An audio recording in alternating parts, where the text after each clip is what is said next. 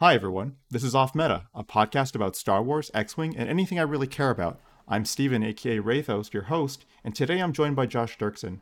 Josh is most well known to the X Wing community as the creator of the co op campaign Heroes of the Aturi Cluster, or HOTAC, one of the most well known and enduring pieces of alternative content in X Wing ever made. Josh himself is a successful board game designer, working on a number of games from well known properties like Star Trek to his own IP, uh, Snapship Tactics. So, Josh, welcome to the podcast. How are you today? Hey, not bad. Nice to be here. Yes. Um, we are both Toronto natives. Uh, so I've known Josh for. Well, I've known almost. Josh. Well, I mean, I'm not exactly Toronto either. Tor- Greater Toronto area. Um, Yeah, I I lived there for 14 years. I'm in London, Ontario now. yeah, I mean that's that's basically It's still not far. It's just more affordable, really. Yes, yes. Um, but like you know, we were from the same kind of group. I've known of you for a long time. I haven't actually. We don't. We didn't actually talk very much. Uh, I think we maybe met once in real life. Um, I think yeah, we definitely met at some PTL function. I don't think you and I have ever played X-wing. no, never played. I played. certainly remember meeting you probably at like a PTL Open or something. Like, uh, I feel like there was one year where I went just to hang out with all the organizers and everybody, and then Mhm. the the drinking afterwards. And then I think I think I just brought a camera and just photographed people's like lists and stuff. Yeah. I think that was the year we met because I know. I think were you ever a member of PTL? You must have been. Yes, yes. I was definitely. I think that was probably after, probably after I was playing regularly yeah. because I kind of I kind of wound down a bit around 2016. Right. So that's don't when I know. was I don't know how active. That's when I was picking up. So you were winding down, I was yeah, picking that up. would that right? explains it. Yeah, yeah. So Um, and and the reason for that is Lynnvander Studios. Right, right. So you were making your own game studio and, and all that. Yeah.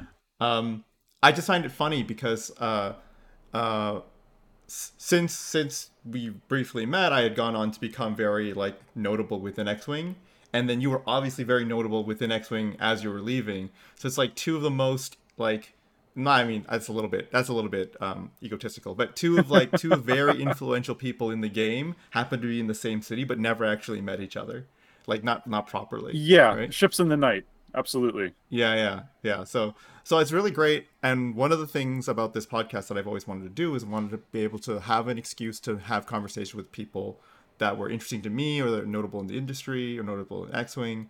Um, and you ticked all those boxes, and also were like, I needed an excuse to like say hello because it's like, you know, I could just go like, you know, hey, we haven't ever talked. We should probably talk, right? But that's like I'm Yeah, like too antisocial to like open up a conversation that way. So I needed I needed to construct an entire like Eh. structure so that we could have this conversation, right?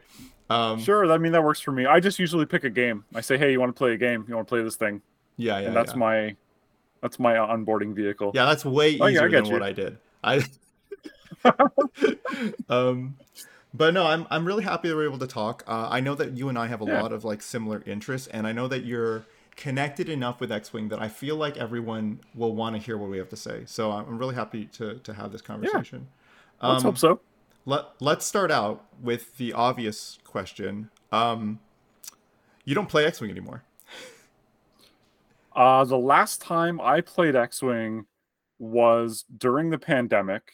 Okay. I was it was oh, it was during like the two weeks I took off over Christmas in like 2022, I think, okay. and I just busted out like a handful of X-wings and Tie fighters and played against the current printing of the Heroes of the Aturi Cluster AI. Oh. I oh, just gave myself like a little rebel squad and just played against some Tie fighters and just shot the crap out of them. okay. Uh, uh, mostly, I think I lost three ships or something. Okay. It was pretty it was pretty rough but uh that was the last time i i've played x-wing actually before that i think it would have been ooh 2019 maybe i remember playing Okay. 2.5 at snakes and lattes midtown in toronto Okay. i think with devin and a few other guys from the ptl Okay. the- Okay. the prototype toronto league if you will Yes, yes, yes. Um, okay, so like it's been a while. You don't really play that often anymore. Um, the the long tail of X-wing has basically, you know, peppered through all of your professional work since since HOTAC. I think like A lot of it, yeah, I think so. I feel like I feel like the the things that you learned while you were doing uh, and tell me if I'm wrong here, but the things that you learned while doing Hotac have like really formed a good foundation for a lot of the future projects that you work on, whether they're like spaceship combat related or not. Um, because like you know you did AI design and narrative campaign stuff and like and all of that is kind Yep. of like I think bled into the projects that you've worked on since. I think people are fairly consistent in the kinds of games that they like, Mhm. and Heroes was really just an expression of the style of game I really like to play. Right. Um, that was like, Co-op RPG. oh, X-wing is a good fit for this. I mean, Yeah. I had, well, going way back, I, this was probably what year did X-wing come out? 2012, I think. 2012. Yeah, uh, R5 Dawn 4. If you know that guy. That's a person. he was like I, I used to I used to play Star Wars miniatures with him at 401 Games when they were still downtown in Toronto. yeah. And uh, he I went to this little sleepy little convention in Hamilton with him once he had moved out of the city and was living in Hamilton called ha- literally called HammerCon Yes. and uh, to do some Star Wars miniature stuff with him and do some some board game stuff. And the last day of the convention is a little you know weekender con. On the Sunday, he's like, "Oh, I'm throwing an X-wing tournament. This this new miniatures game by Fantasy Flight. Like, yes. it's pretty cool. I think you'll like it. Here's a list. Come play. Oh, okay. I know you've never played it before. Come play in this little casual tournament.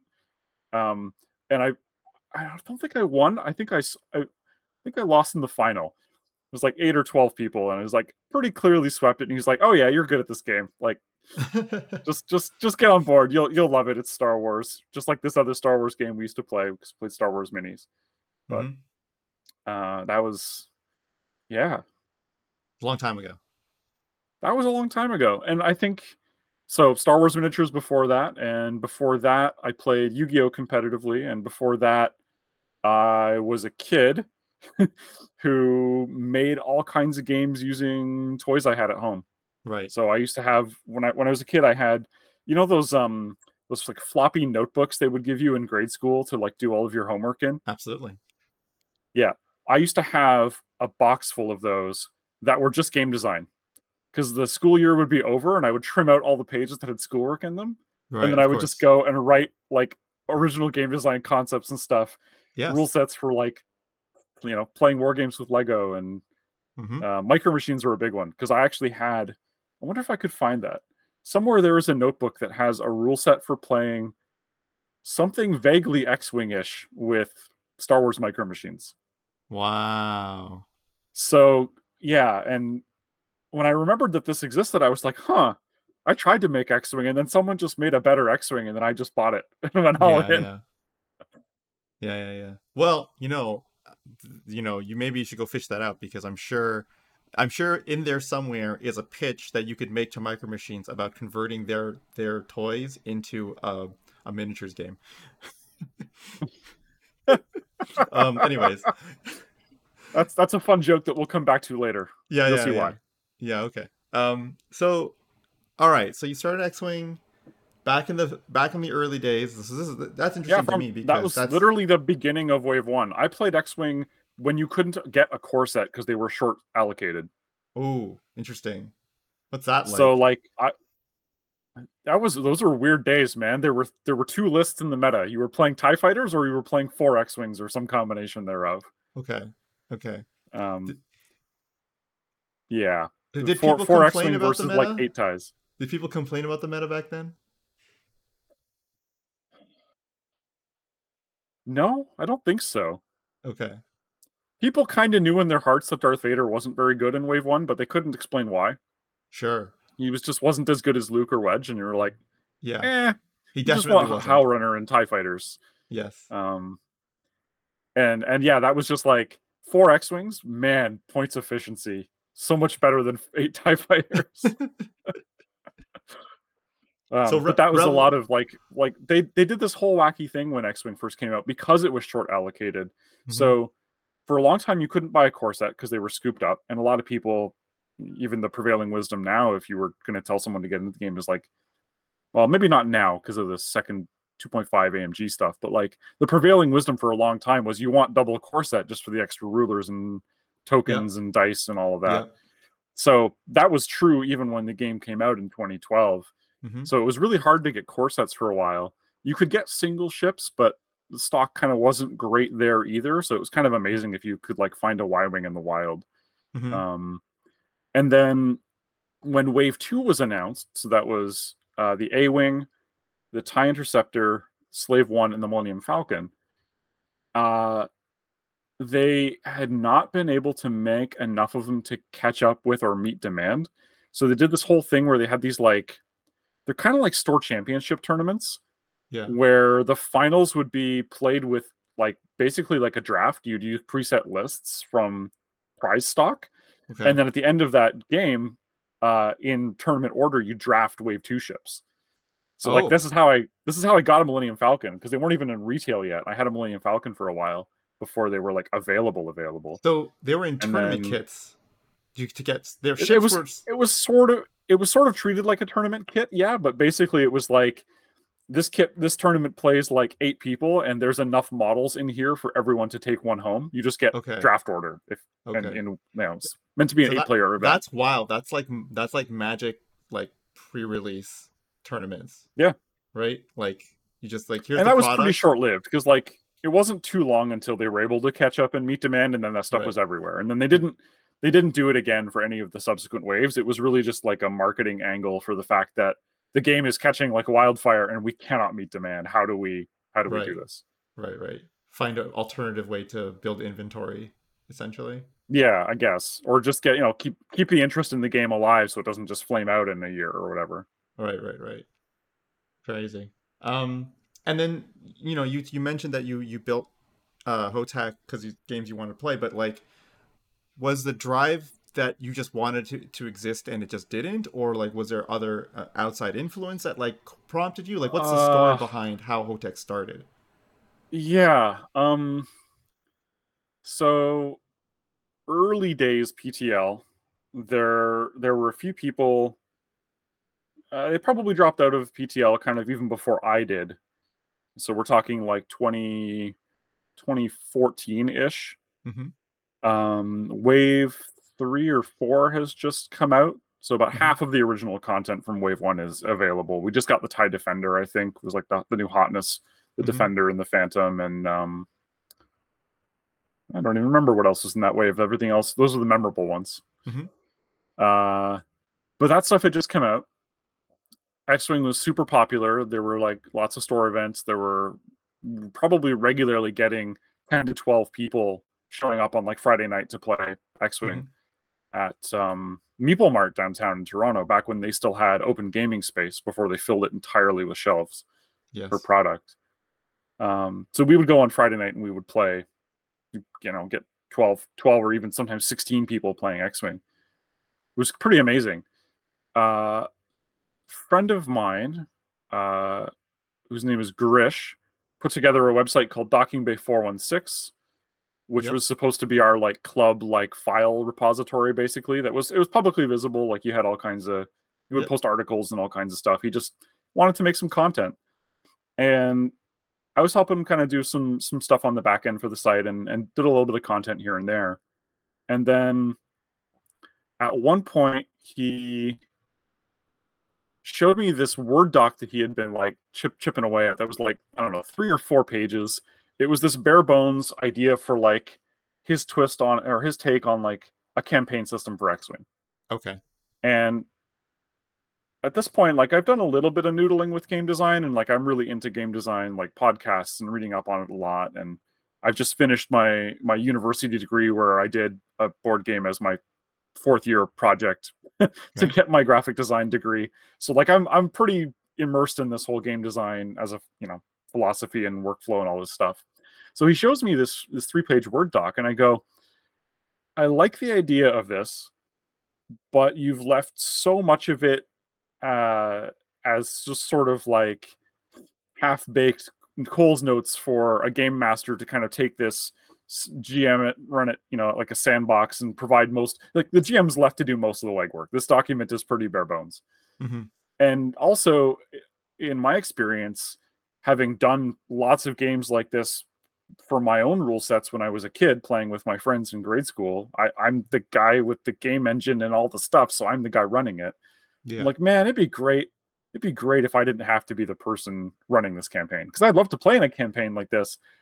Who's going to run it if it's all completely sandbox and they got to make it all up? So I Mhm. said, well, what if what if you could make the game cooperative? What if you could have an automated opponent that would just run the game against you?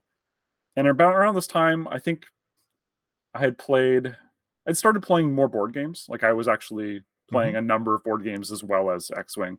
And I had a bunch of cooperative games at home and I was like, man, it'd be great if X-Wing was just a cooperative board game. Sure. If I can just interject as well, like this is around Absolutely. the time right when like Dead of Winter is starting to pick up Storm and like there's Yeah, like a whole this bunch is of co-op 2013, games. 2014. Yeah, yeah. So this is about the same time with like these games are starting to get really popular and like really take Yeah. off. Pandemic is selling really well. It's in multiple printings because Pandemic, I believe, is 2008 or 2009. I think that's really Yes, the yeah. original kind of cooperative game to hit mainstream tables. Yeah, yeah, yeah. Yeah, yeah, yeah. So, like, yeah, I played a bunch of those. Um, I do like my cooperative dungeon crawlers at the time. Got a few of those. Um, Mm-hmm. But I was like, Grish, this this is a great start, but like, nobody's going to want to be the GM. How the heck can, can is it possible to to get like an an automated opponent, um, so that you can just everyone can be rebels because nobody wants to be the imperial player getting kicked to the curb every week as the players are having this awesome hero moments, and you're like, yeah, all right. So, uh, around the same time, this is actually Halloween 2014. Uh, I managed to dislocate my knee and wasn't really going anywhere for a while. Nice. And I was like, man, I can't, I can't go out and do stuff. I can't like, I'm still able to work because I'm working in software at the time. Um, but like I'm working from home and I'm like, man, it would be great. This campaign idea is like, it's got this, this real, it's really, it's really got to wrap, wrap itself around my brain. And I'm like, man, it'd be great if we could just do this thing so that the next time I'm out, we actually can just like play this co-op X-Wing thing. So I do some research and I find, oh, I have make sure I quote it correctly here. Let me grab my handy dandy Heroes of the Aturi Cluster rulebook. Wow. Uh, getting getting ahead of myself a little bit here. is that a first edition uh, print? Uh, well, since there was never like an official print, this is way way back. Uh, let's see. Ralph Barrett is his name. Okay. So he put together this X-Wing AI app, which I think is probably still around somewhere on Somewhere, online. yeah, I've I've seen it. and it you know the thing i'm talking about? It's got Yep. a little like click chart of like directions and and distances for, for the thing.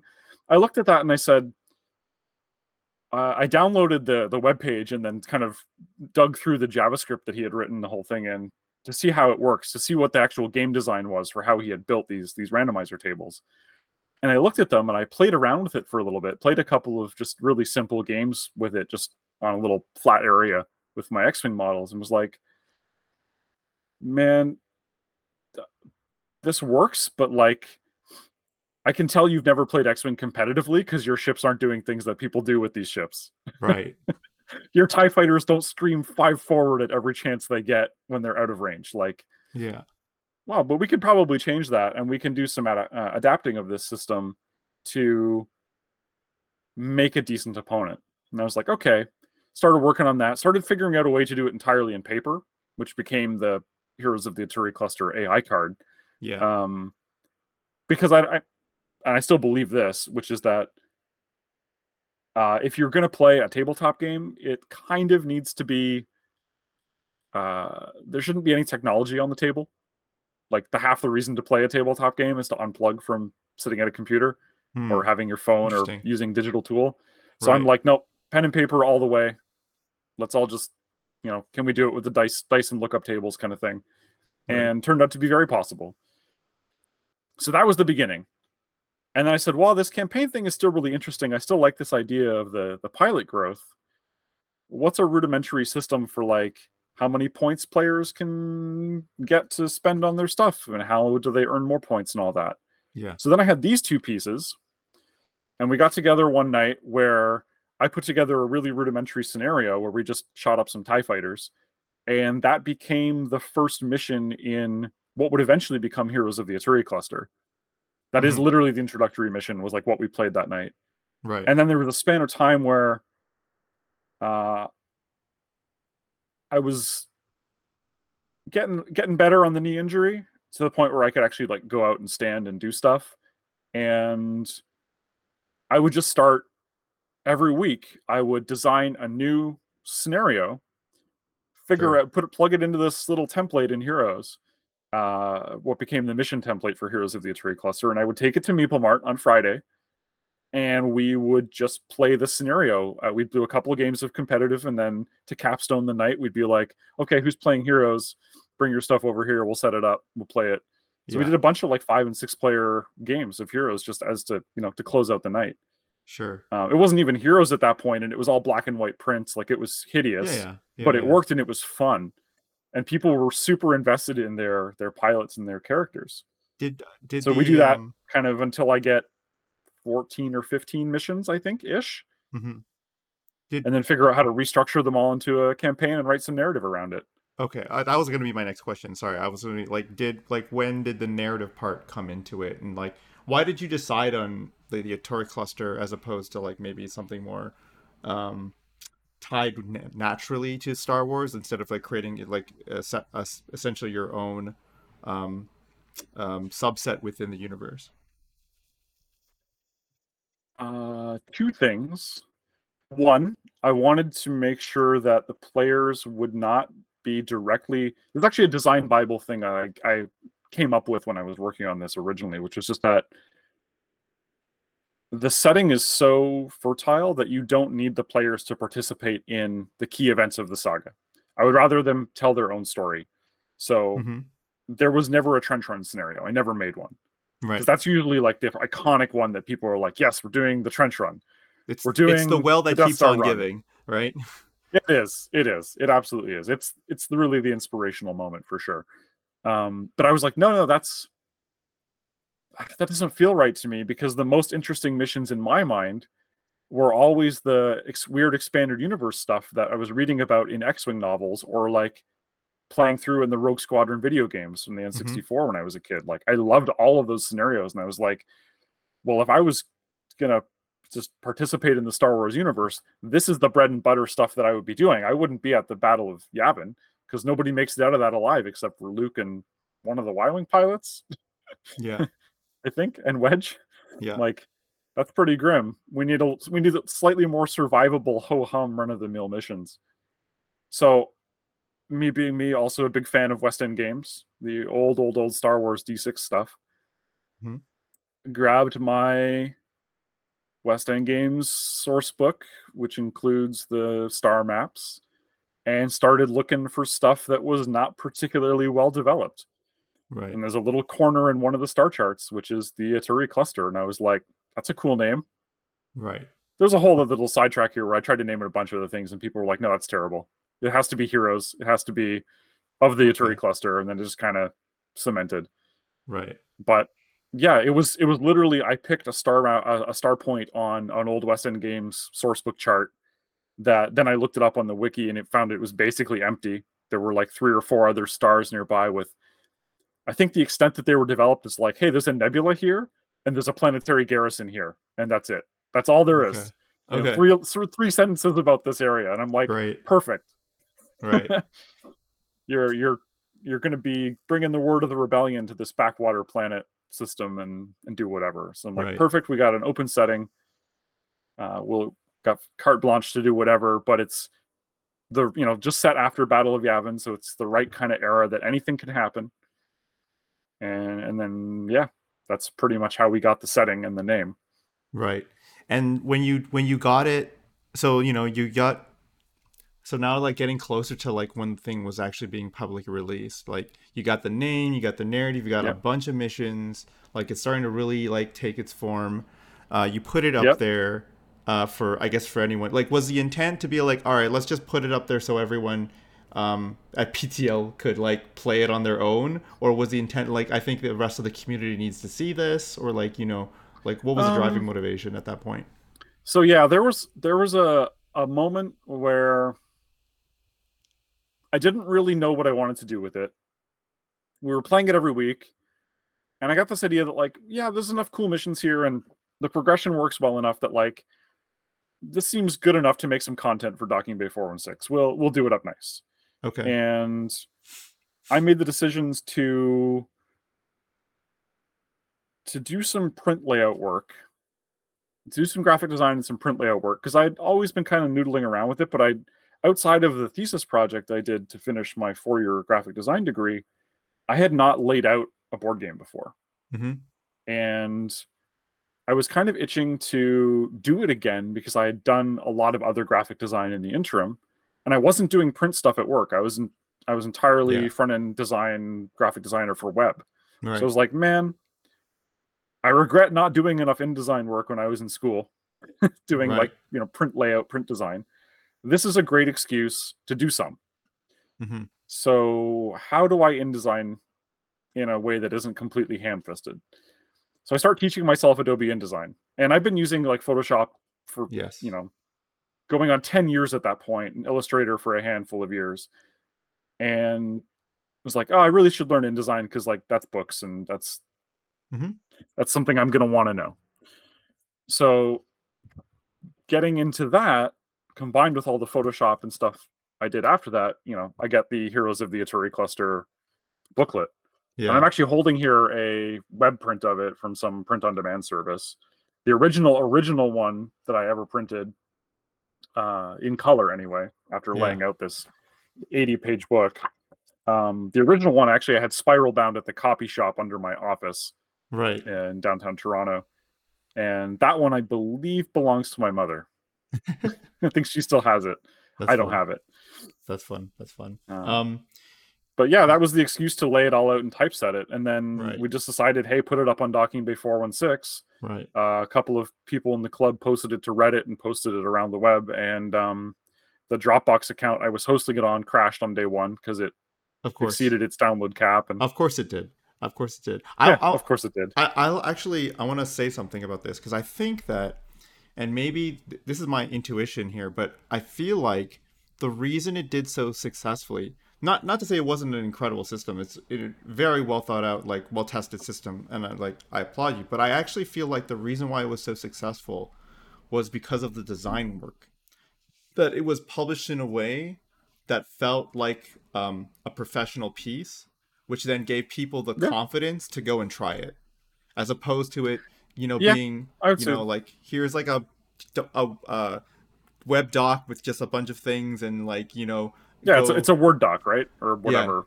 With some with some some scribbles in it and yeah, and some some writing. yeah. Yeah part of it was like to prove to myself that yeah i could lay out an 80 page book and part of it was um nice things are are nice. Like, nice things are nice. Yeah for sure. And if people th- yeah and if people see that it you know is is beautiful and that all this work has been put into it then clearly they must really like it and have been at it for a while. Yeah yeah i mean that's and so i wrote a forward and yeah. Um do you think that that's yeah it it did pretty well. It was very very popular. I would i for there was a span of probably six months to a year there where i kept finding out that some group in some far corner of the globe was playing it. Yes. And i had a, an unending stream of people who wanted my source files so that they could translate it into other languages and i still have not to this day given away the photoshop files and indesign files to make this document people have reverse engineered it a little bit yes but I was very adamant that like, nah, this is this is the original thing. It's uh Sure.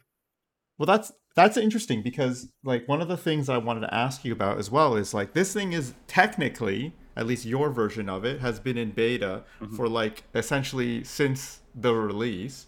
It's probably never going to get an official release because oh, like, it's a, it's clearly moved on. abandonware. I'm under no illusions. Yes, yes, right. Um, but like you know, and clearly other groups have taken it on, and it's kind of kind of grown on its own. There's a whole community now that supports HOTAC. Um, has done the conversion to 2.0 and now 2.5, and then the Mhm. expansion content under like I believe someone made a, an alternative version that has to deal with like the Battle of Hoth or you know walkers and, Oh, dude, like- there's so many spin-offs. I have I have copies of them all downloaded and stuff, but yeah the at some point I, I wasn't around to witness this. I don't remember exactly when it launched, but somebody made a Heroes of the Aturi cluster. What is it called? Like custom missions and extra content Facebook group or something. hmm Yeah. Uh, and it had a fair number of members. I think it was like I don't know a thousand members or something. It was Mhm. like, oh wow, that's pretty crazy. When I found out about it, I joined the Facebook group, and the guy who was the admin was like, "Okay, you're also an admin now." And I was like, "Wait, what?" yeah yeah yeah He's, That- he's like, "Well, it's only right if you're at the head of the ship." And I'm like, "Okay, I didn't, didn't sign up for that." yeah Um, yeah um But I, I find that that has become that is the de facto home that I point people to now because yeah I don't have to run a web server. It's way more democratic in terms of anybody who wants to do anything with it hmm can upload a file to that group and it's available. right Um, it's a little bit it's a little bit of an overgrown garden at the moment. If you were gonna if you were gonna get into X-Wing now for the sake of playing Heroes of the Aturi cluster, that onboarding path is more confusing than 2.5 now. Um, it's just a little bit overgrown. Yes But if you're really determined, everything is up there and there's so much content. There's I think three or four other campaigns for other Sure. factions. There's other rule sets for ground assault. Some guys actually since during the pandemic actually contacted me and were like, "Hey, do you want to consult on this Heroes expansion we're going to make with all this ground units? Here's my 3D printed ATSTs and ATATs and stuff." And I was like, "Yeah, sure. You want some terrain for it?" And I illustrated some terrain for them. And it's just like yeah it's amazing to me how it has survived.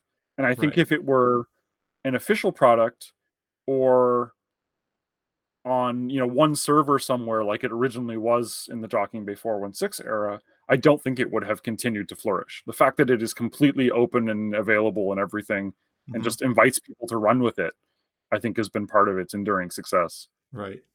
Do you think that, um, I mean, well, because clearly you've allowed um, everyone to kind of like take it on, and, and you don't want, as far as I can tell, you don't want responsibility to manage and and and and kind of control it.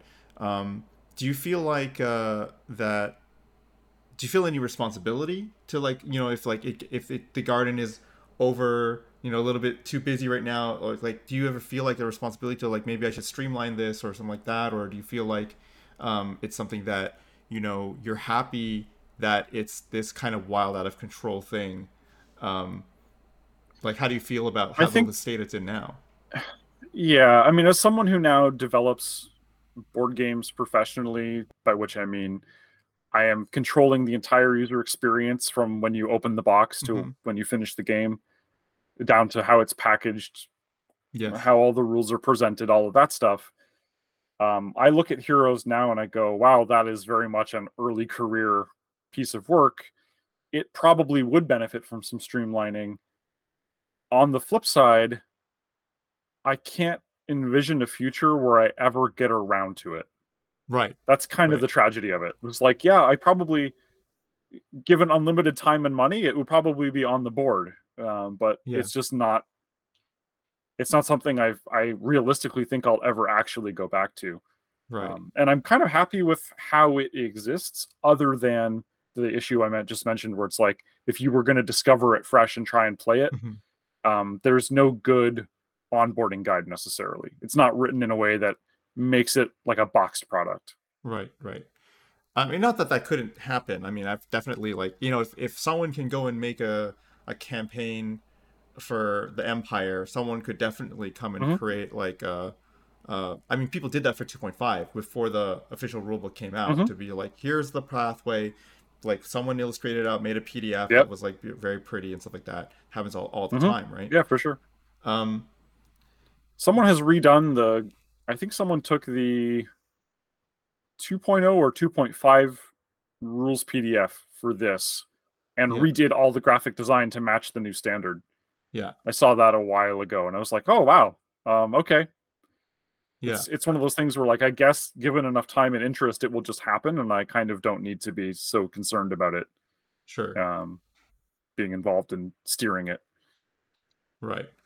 Um yeah, I mean Heroes is like maybe one of the like I said, it's the most one of the most famous pieces of X-Wing content, like alternative content or like like user generated content. Do you feel do you think that um you think that there's hmm, how do I how do I ask this in a way that like is like accurate? Because like I could say what I'm thinking, but it's actually not what I'm actually asking, which is Okay. essentially like you know you've obviously created other pieces of work that are like you know very very successful as well like the the attack wing stuff is like been, been really really good and like the um the the the ship content stuff has been been very effective in like uh i've seen i mean i see ads for it right? The the uh For snap ships, you mean? yeah yeah for snap ships. Like i mean so like you know it's it's clearly it's clearly making moves right? Um do, do you think that like because these and these are all commercially successful right? Um but Aturi like kind of like is a kind of a crazy break of success and, and obviously like x-wing is not like that big but it is kind of big right? And do you kind of feel Yeah. like like i so the question is like you know Aturi cluster i feel like might be your biggest success but like not really your biggest success right? Um do you do you That is an that interesting way? question. right? Like because like like Um, commercially obviously not because you didn't make any money but it also kickstarted your career. It like helped you like you know you- Yeah. you know go on the path that you are. It was critically very acclaimed and it like is known by i would say like tens of thousands of people right? Like uh, of, over the that- yeah, course of the that's life probably a reasonable number. right? You know? Yeah. um and like that's not to say like you know the- your attack wing sales wouldn't have done more but like you know in terms of like appreciable reach to to people actually playing i feel like i feel like it's like your most successful product. I don't i wonder if you ever had that thought about about it Yeah, I have. Um, I think the first big game that we did with Lynnvander mm-hmm. probably had more copies sold than Heroes had people playing it, or at least groups playing it. right Um, because the the big break for Lynnvander Studios was the Buffy the Vampire Slayer board game. sure of course which huge IP published by Jasco. Mhm. Um, at that point, the company Lynnvander was like six people. I was brought on part time, basically as a graphic designer illustrator. Um, my main contribution to Buffy is actually illustrating the game board and not the game design. Mhm. other people were handling all of that, and I was commuting to Guelph, which is where they were based. Uh, I was commuting to Guelph from Toronto to do it. So in the beginning, it- my involvement in that company was really just illustrator. It was not until much later that I became, Mhm. um, I guess now it's graphic designer slash lead developer, Mhm. um, and really, actually, most days more operations than either of those two things.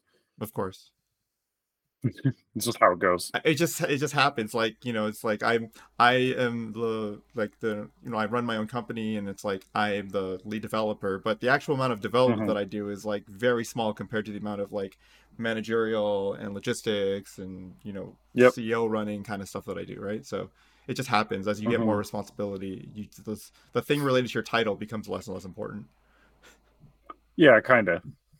Yeah. Or it is also just when you get to the point of uh, really doing publishing, you just realize that there are so many more pieces in that pipeline that big companies have departments to do. yeah And when you're self-publishing or you know small publisher, we're we're effectively uh, four people. yeah Um, and when you're a company that size and you want to put out a couple of games a year, well, that's a lot of manufacturing and Yeah. logistics for freight and mm-hmm. solicitation and sales and warehousing and conventions and advertising. Like it's there's this whole constellation of other responsibilities that aren't game design, but Yes, they yes. are just as important, maybe more important yeah to actually making any money off of your endeavor Yeah. than the game design and making something cool. Yeah, yeah. Let me let me ask you this question because this is going to be a very pertinent question for well, not pertinent, but I think contextually very important for X-wing players. You know, do you have, Sure. a, you have you have a much greater appreciation now for the for the production side of games, right? Oh, yeah. Um, And and X-wing famously, uh, they've said it many times, but has a lead time of like a year and a half to two years, right? Um, now from from your Mhm. perspective, it, it must be it must mean that there's like a crazy amount of stuff that needs to be done. Like to imagine that like you know a larger company like like uh, uh, Asmodee would still take like a, Mhm. a potentially two year runtime to make a product from start to finish. Um, from your experience, like how complicated is a process are they talking about then? Well, also don't forget that I play tested for them from Wave, uh, whatever it was, the Rebel Transport release. I think was the first thing I play tested, and the Mhm. last thing I play tested was probably the Houndstooth, Okay. Wave Seven from X-Wing 1.0. Yeah. So I got to see a little bit about their internal development and timelines and, and lead times and stuff, and they did accelerate how many products they were making after a time. Like we Sure. were getting I think it, in the beginning it was like they were a little slow to spool up, but by the end they were probably doing every nine months to a year. Right, I think something something in that range. Right. They so really sped it up. So if we were taking like a best case scenario, which is not because AMG is now taken over not FFG, right? And they have a completely different Mhm. team. So like, you know, if we're just assuming the best case scenario of nine months to just make the product and then ship it off to production, which is its own separate Yeah. like line of like craziness. Right. Yeah, and production is going to be to, well with the print run that you, you're going to need to make to sell to pay back your Star Wars licensor fee. Yes. Uh, means you're going to have to make an awful lot of units, which means they're going to take longer than you typically would.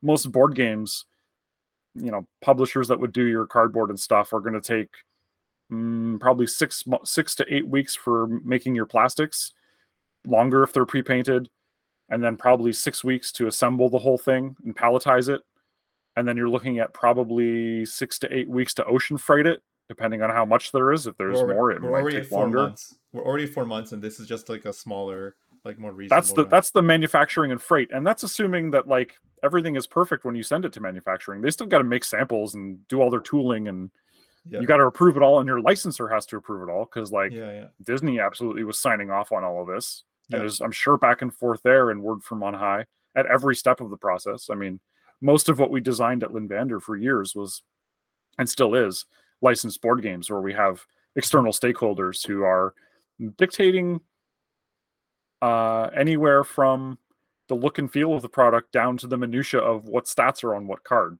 Right. I've had licensors tell me that before. right. Right.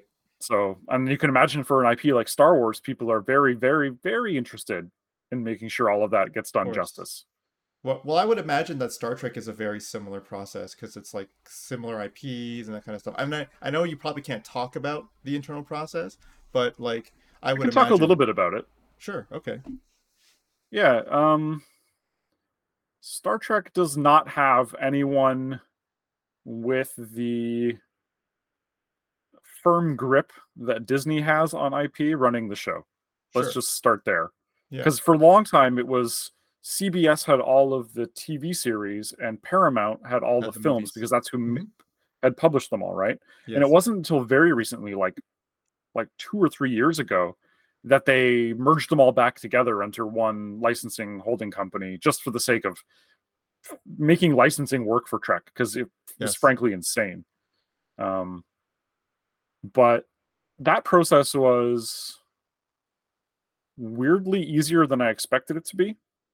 The The most challenging nitpicky IPs I've ever worked on have been animes um, okay. or Japanese Yeah. Japanese licensors in general. There's an Yes. extreme attention to Uh, detail. Um, yes. I've heard some stories about the like uh, working with Japanese companies and like the the yeah. um, idiosyncrasies that they have that no one else seems to have in the world. oh yeah. And I've done enough of them now. Uh, enough games for for Japanese licensors that um, Mhm. I have an appreciation of that process. And there are things that I will do during development now that if I had to explain so- to someone that I was doing it, they would be like, "Why the heck are you doing this?" And I'm like, "Trust me, this cuts approval time from six months down to two weeks. Like." you just these are these are boxes you need to check that you don't know you need to check because right. they assume this is how it works but no one will ever tell you that until you screw it up Right. Right. Yeah. So no but for so so trek was really interesting in that Mhm. uh we did we did the dominion war campaign which is called star trek alliance It is basically a standalone cooperative starter box for Star Trek Attack Wing, but it has its own card pool that is compatible with the standard game, but it's one way compatible. So you can use the co op cards in the competitive game, but you can't use all the broken competitive things in the co op game because it upsets the difficulty scaling.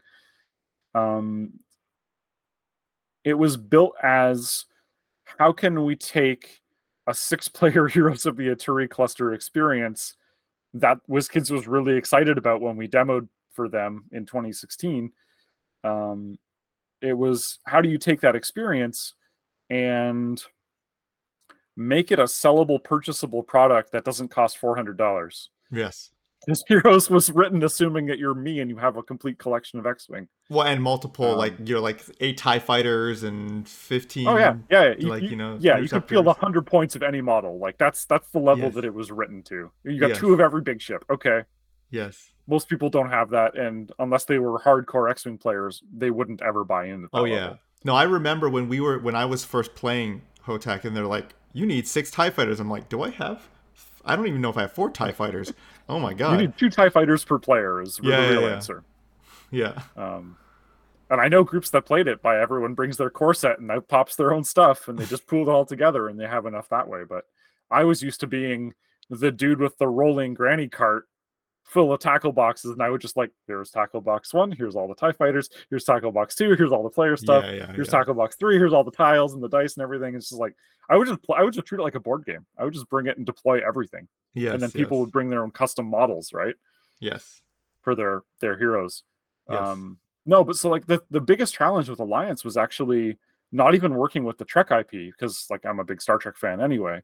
Sure. Um, it was figuring out how to design it as a product that would make sense for you know the needs of yeah. uh of, of retail. Yes. Make the margins And the be the right size, like, you know, Yep. still have enough content, be justified that you would Oh, want to do expansion especially content, on top of it. Yeah. How do you how do you even write six scenarios when all you have is three different enemy ship models for two player ships? Yes. So it, it, it basically became a two-player version of Heroes of the Aturi cluster, Yeah. but every scenario in the book was written so that if you bought three copies of it, you could play it six players. Mhm. Uh, and we just kept that. So we did three boxes with WizKids that have an ongoing story, and it ended up being about 21 missions, I think, something like that. It was actually bigger than Heroes in terms of content. sure. Um, Well, that happens when like you have financial backing on it, and it's just not a, A bit. project. Yeah, and we when we approached WizKids about doing this, they were very skeptical that we would want to do something for Attack Wing because most of their Attack Wing sales revenue, their their re- golden age was really 2014, 2015.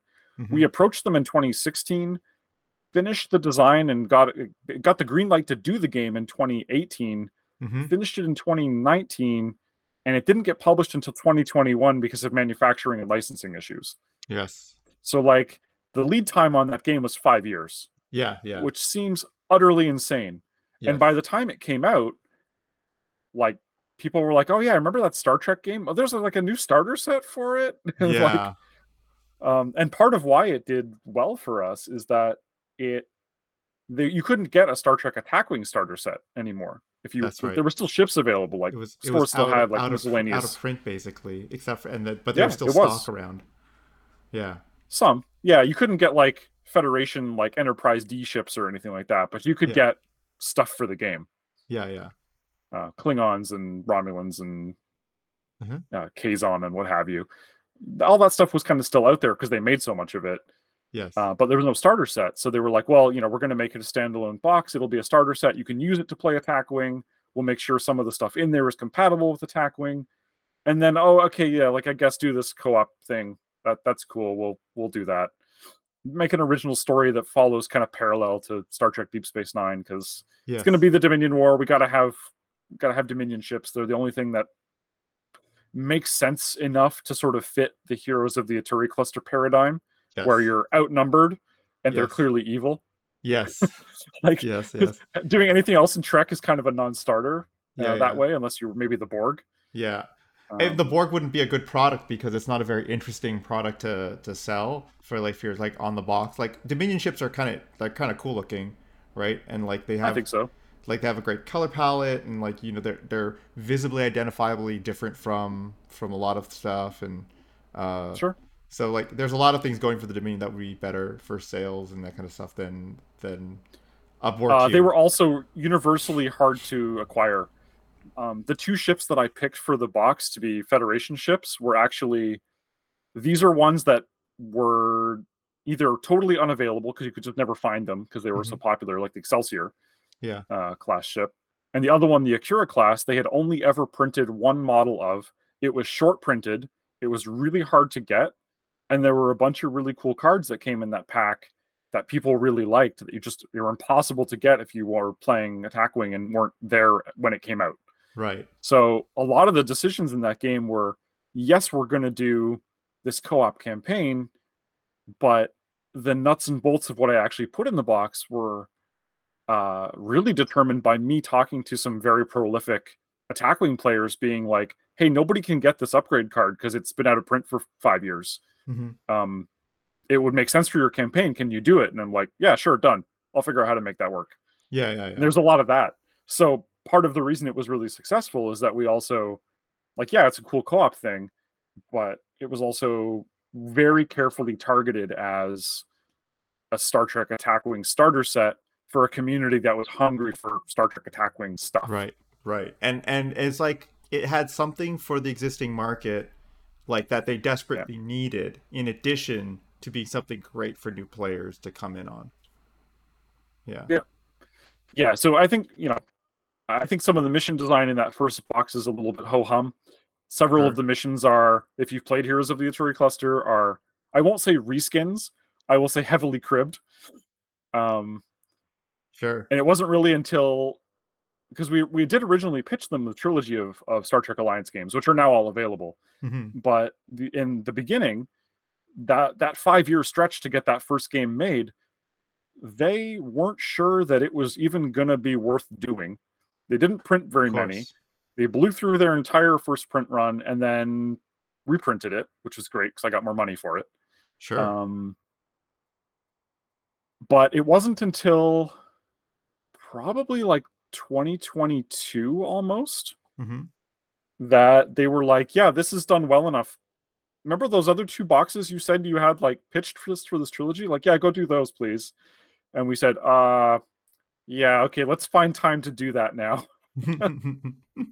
so they were like the uh, the, sec- the second and third boxes were very much like done all together at once where we kind of looked at the entire thing and said here's what we made right what worked what didn't how do we then expand it into a trilogy how do we fix the player scaling so that high end battles are more challenging than they are in heroes of the Aturi cluster like there's a whole bunch of stuff in there mm-hmm. just like improving upon the experience where I had control of the whole ecosystem. I got to control yes. exactly the card pool, exactly every scenario, do all the player scaling, all of that. And was never worried about supporting stuff from outside the boxed product. Although there is a table in each mission book that tells you, like, if you have other Star Trek Attack Wing stuff, here's how you put it in. If right. you want to fly a different ship that belongs to the Federation, here's where you can do that. Right. But I never really that wasn't the focus. It was very much a I get to design uh, you know, a hundred and fifty dollar big box Star Trek game. It just happens to come in three separate packages. right, right. Yeah. That's dope. That's really dope. Um, okay, so this is a great place for us to segue into uh, my favorite part of the podcast, which is um, uh, you know, uh, which is going to be a little bit weird because normally when I do these things, I take notes to like kind of come up with with stuff, and I actually have not mm-hmm. done any of that. So I'm going to be just like the guest, where I don't know anything, and we're gonna, we're going to make it up off the dome. But uh, it's time for the ad read. Um, so this podcast has been brought to you by Docking Bay 416. Um, it doesn't exist anymore, but when it did exist, it was the home of Heroes of the Aturi Cluster. Um, this podcast has also been brought to you by all the stuff behind Josh's camera, the, all of his products and painting stuff, because uh, pre-podcast, we were talking about how uh, we wanted to show all that stuff off, and it looks great. Um, and finally, the, ju- the junkyard. Yeah. Yes. Uh, and finally, this podcast has been brought to you by IP claims and uh, licensing issues, because Lord knows those things are a pain in the butt. Um, and they all and but you need them to you need them to sell product. So uh, those are my three. You have any you want to throw in there? Uh, let's say this podcast brought to you by the original Z-Man, uh, who believed in Star Trek Attack Wing, or rather Star Trek Alliance enough to make it a thing and fight for us and get that game made, as much as it was our design. Um, because we wouldn't really be talking about this without him. And then, uh, let's say this podcast is probably also brought to you by Snapships Build to Battle.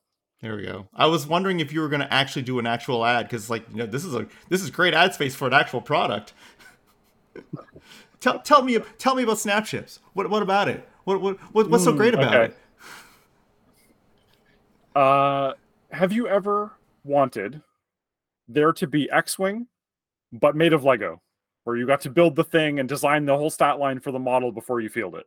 Oh yes, oh yes. Tell Because that's more. not broken at all. That's not terrifying.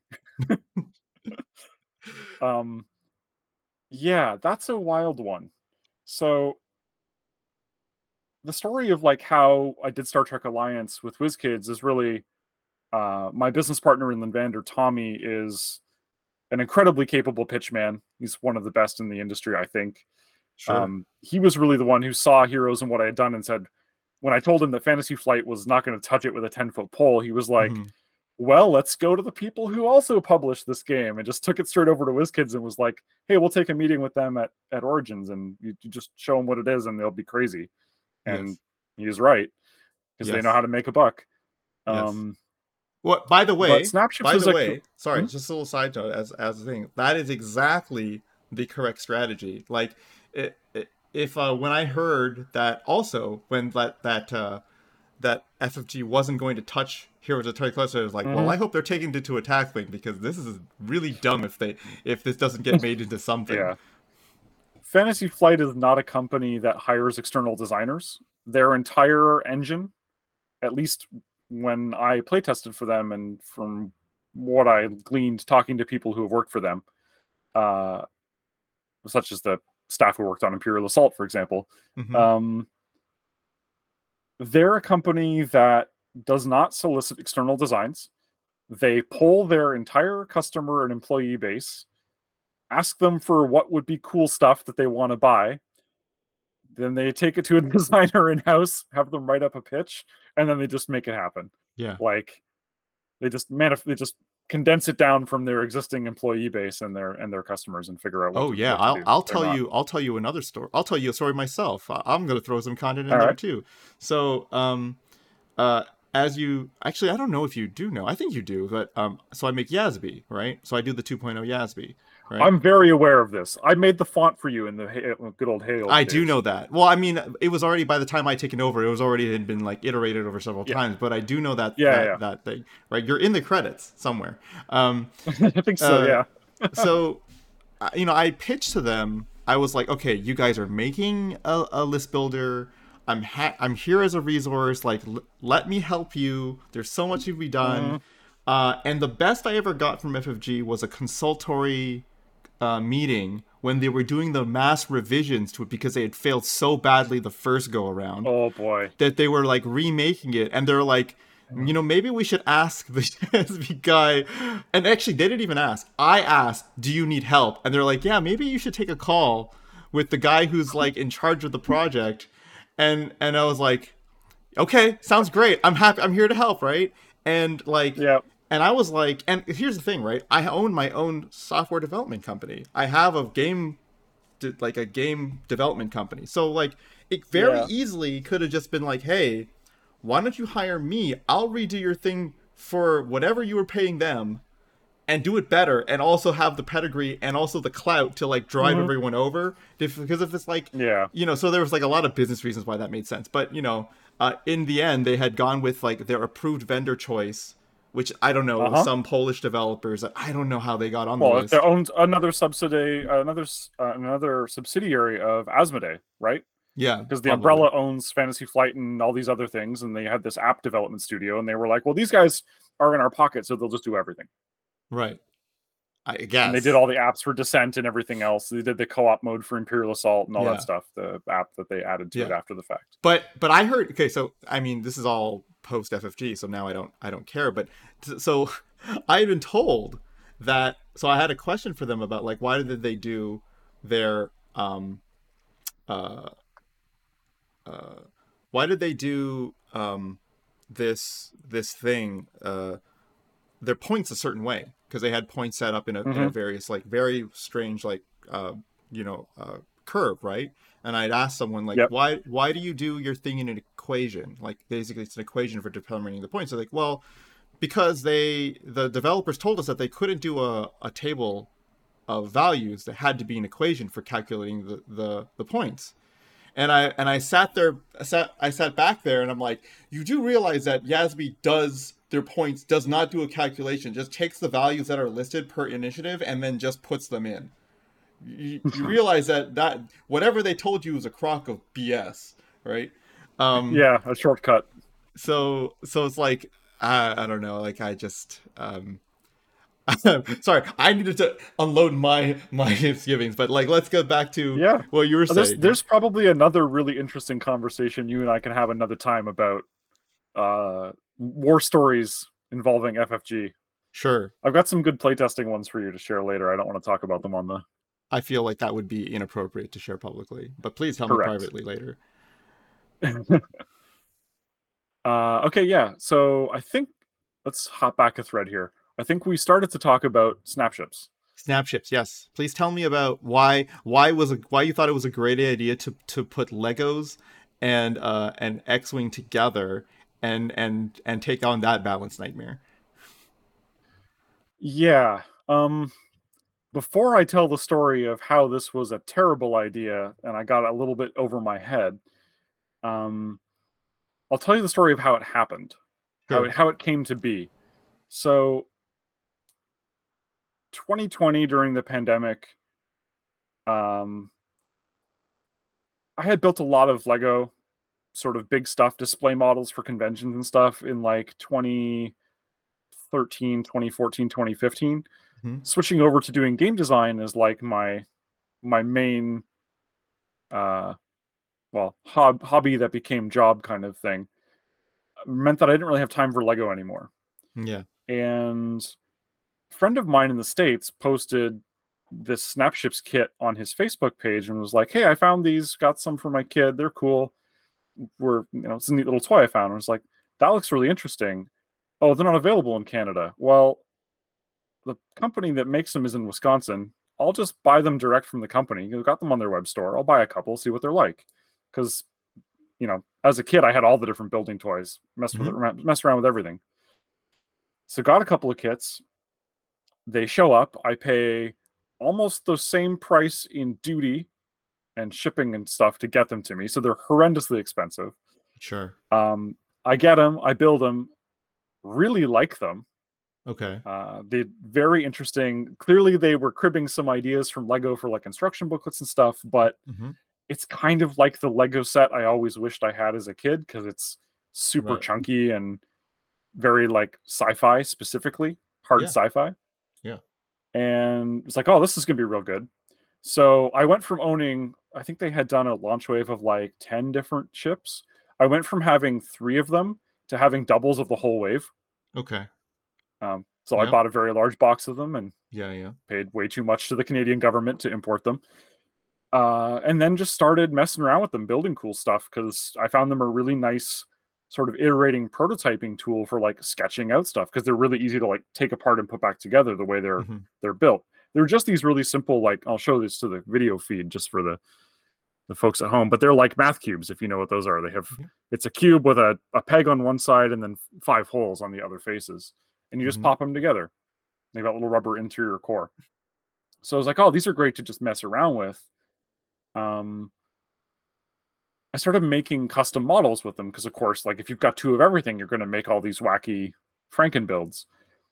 And I was like, yeah, you know, I've never done like Instagram. I'm gonna just start posting builds on Instagram because I see they're they're doing a big thing where they're like promoting snapships with this Instagram account that they've got for the the company. I'll just like put some stuff up there and tag the the company. Like Yeah. it'll be a fun thing to do. Well, the Instagram account is not owned by the company. It's owned by the two inventors of the toy line who licensed it to the toy company. Oh, So they are the most enthusiastic supporters of everything Snapships. They are sure. They're of in it. course. and they're like, dude, your stuff is amazing. Can we do a Google Meet so you can do like a show and tell? Okay. Uh and and show us like these these cool customs you made and like we'll do like a little YouTube video and just like promote it. And I'm like, yeah, cool, I love the toy. I'm happy to help. Like, sure, we'll do that. I do the I do the interview. You can actually still find it if you I don't know what they called it, but the if you browse back through the Snapships YouTube channel, you can find it. Um I do this this show and tell interview. I'm wearing a Lynnvander shirt while I'm like parading all these models around in front of camera Yes. yes. and we break it into two parts because I've got so many and they want to see all of it. And when the interview's over and we we cut, I'm still talking to them and I'm like, guys, these are really neat. And you've kind of got all the right material, all the right DNA in this to make like a game. Is that something that you think my company that develops licensed properties could do with your property? And he actually just laughed at me yeah. because their original uh, concept for the toy line was to make a what you see is what you get miniatures game. Oh, That was the original seed idea for Snapships. Okay. Um, Scott, one of the two inventors, was studio head of Neversoft. So he was there when they made for Activision uh, Call of Duty, yes. Tony Hawk Pro Skater. Yes. Um, and the other gentleman, the other co-founder, Jeff Swinty, uh, was like basically mocap director and art director, create one of the creative directors for Yeah. all of those projects as well. Yes. So they're like ex video game people. And they were like, yeah, we had this idea to make sort of a Warhammer thing where like the model is what it does. And we play tested all of these weird iterations of it. And he showed me a bunch of photos. And he was like, well, when it came down to brass tacks of figuring out how to do all of the design and manufacturing and logistics for making a toy line and all of the stuff that entails, because man, toys are complicated and Yes. Of course. legislation for them is really complicated and Mhm. finding a toy company to help them do it is complicated by the time that they got to release and i bought them in the first year they were out they had been working on it for five years Right. and they were like it was so involved making the toy that we just had to shelve all of our game stuff because we would never have finished anything otherwise Right. And then here you come along we've just interviewed you you've made all these really cool models using the stuff that we never thought you could build with it Yes. like one of the first models I did was basically a tie interceptor, and they were like, "We didn't think that was possible." Yeah. Um, and then they're like, "Oh, and you are, you know, you've got this company that does IP work, makes board Yes. games based on IPs. Oh, and you did Heroes of the Aturi Cluster and Star Trek Alliance. We originally wanted to make X-wing. Like, this is like, here's this Venn diagram of three circles, and Yeah, you are yeah, the bullseye. Yeah. Um. You're hired. Like, uh, this, this is just That's the great. universe has gifted you to us um and that was that was in 20 i think that was in late 2020 or early 2021 when that happened so we we started to work making a thing and during the pandemic a lot of the other publishers that we had done for higher design work for Lynnvander were unsure about what they were going to be spending money to manufacture because everything was kind of screwed up, right? COVID Mhm. and all that. So we were like, hey, yeah, this is good on you, Josh. You found some work for all, all of us to do. Yes. Yes. Um, uh, and then it just kind of it, it evolved. Um, they were very adamant that they they knew that it was going to have the potential to have like a collectible card game kind of design scope to it because of how modular the toy was yes. and we set some ground rules really early on about just like well if it's a toy line you don't want to constrain people from building a cool thing out of the toy Mhm. so you have to you have to be able to allow them to make all this wacky stuff and you also then have to make sure that no matter what crazy combination they make, uh, that the game still works, basically. Yeah. And they weren't sure it could be done. I was pretty sure it was going to be a challenge, but could be. Yeah. And I think since it came out, a lot of people who have discovered it have been like, "Can that work? Does that is that a thing you can do?"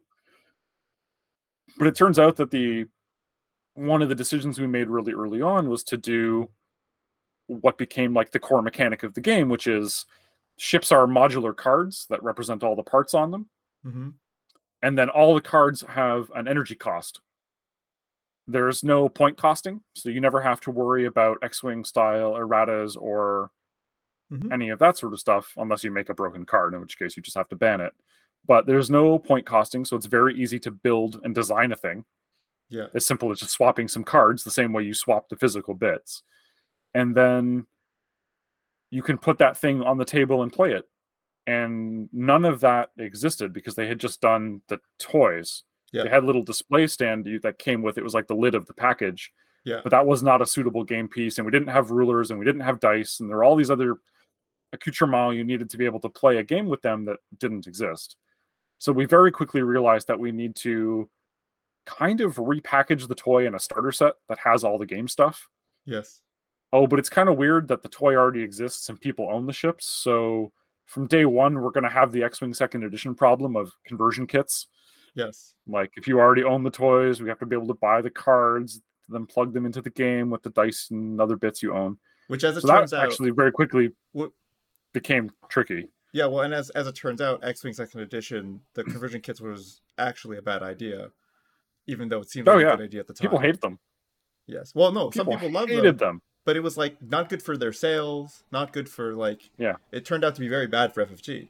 Right. Right. So, um, Yeah, it's. I think we got a little bit of a pass there from some of the community, um, because there was no game already. We didn't. We didn't do a second Right. edition. We were just adding a game, so there Right. wasn't like, hey, there's this game that's perfectly good and workable.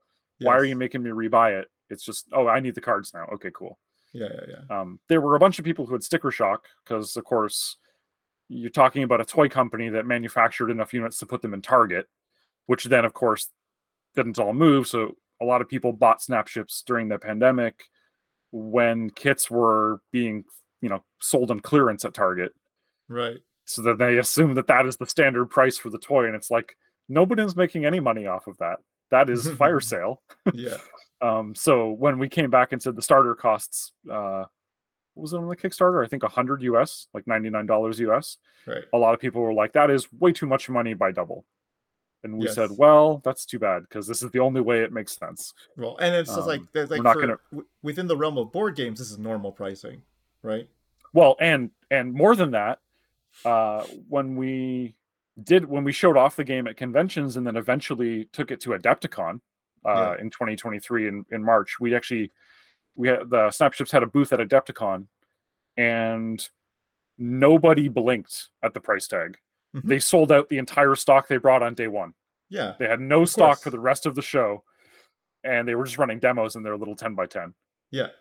Of course. because Warhammer players are like, oh, I can buy your entire product line for like the same price as a box of GW plastic. Like, yeah, I'm in. Sure, I got a whole game. I can Yeah. play with my kid. I don't have to paint it. Okay, I'm there. Yeah, yeah, yeah. It's very it's the the the the monetary scales are completely different from the toy line to like Mhm. uh to uh, miniature hobbyist. Yeah. So anyone who came from the miniatures and gaming side of it was like, yeah, sweet. Anyone who came at it from So the cheap. toy end was like, this is so expensive. I can't Yeah. afford it. I don't want to Yeah, buy yeah. this. Yeah.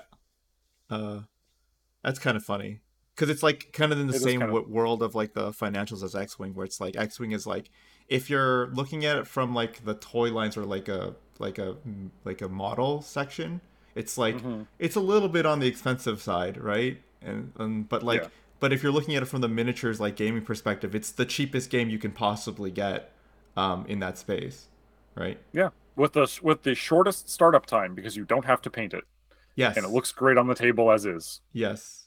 Yes. Um, yeah, that's so that's so funny. So okay, you're gonna be at Adepticon this year or or not? Do you think? Yes, but I'm not sure in what capacity yet. Okay. Uh, Adepticon this this year falls on what we affectionately refer to as the Weekend of Doom, Sure.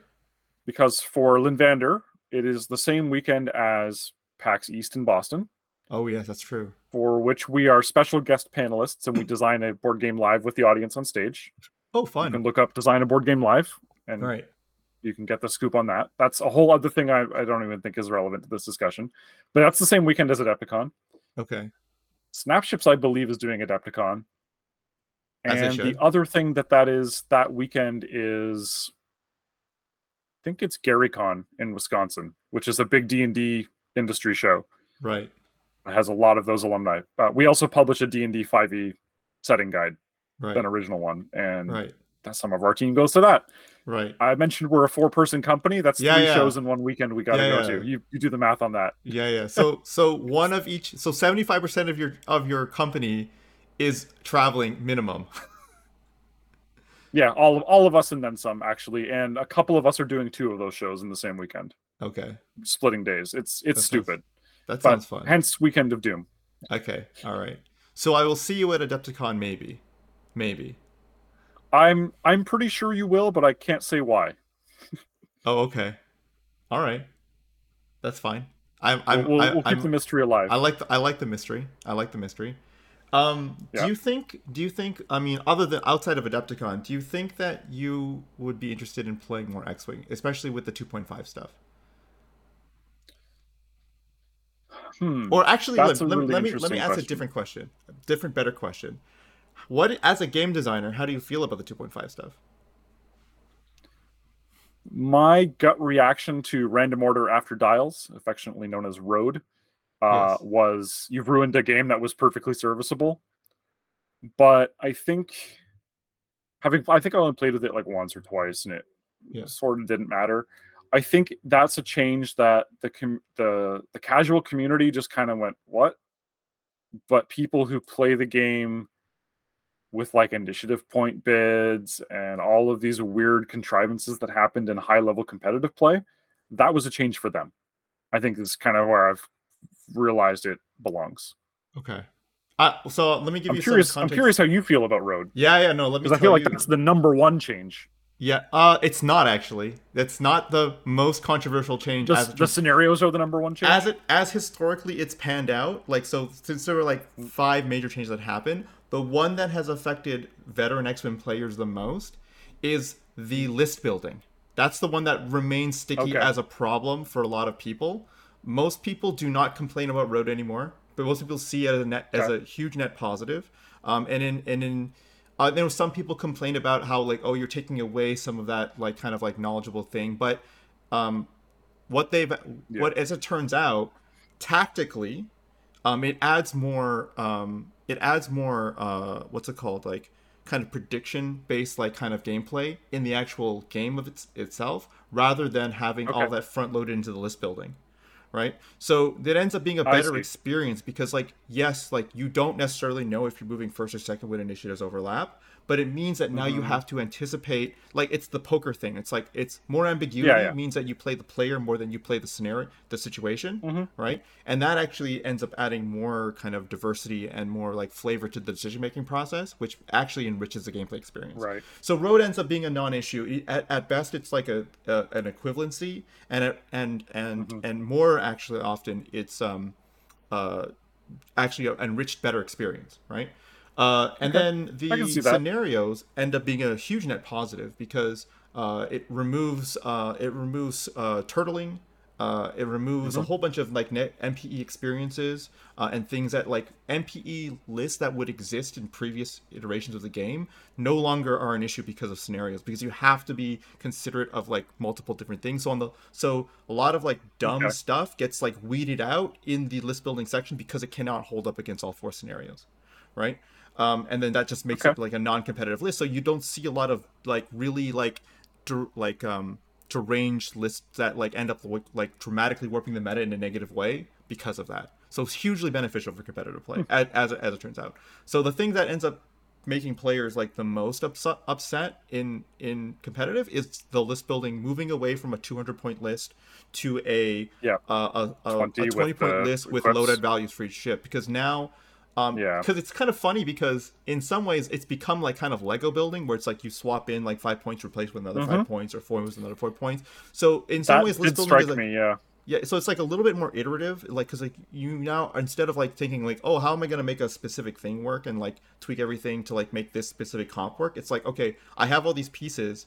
Let me swap this piece out for a different piece and see that that fits what I want to do. So it's like Yeah. so it's like less refined, but like more diverse because you're actually looking at all the pilots instead of like looking at specific combination of things and then try to make trying to make that work with upgrades, right? Um, yeah. but a lot of players don't You like. also now have Yeah. because your your individual are the upgrade cards still point costed? Yeah. So there's No, a right? loadout for each ship, every, each pilot. Oh, the Right. loadout points, right? So Yeah. they're they're less granular now though. So like you can you have a lot more things that are like one loadout point in a category.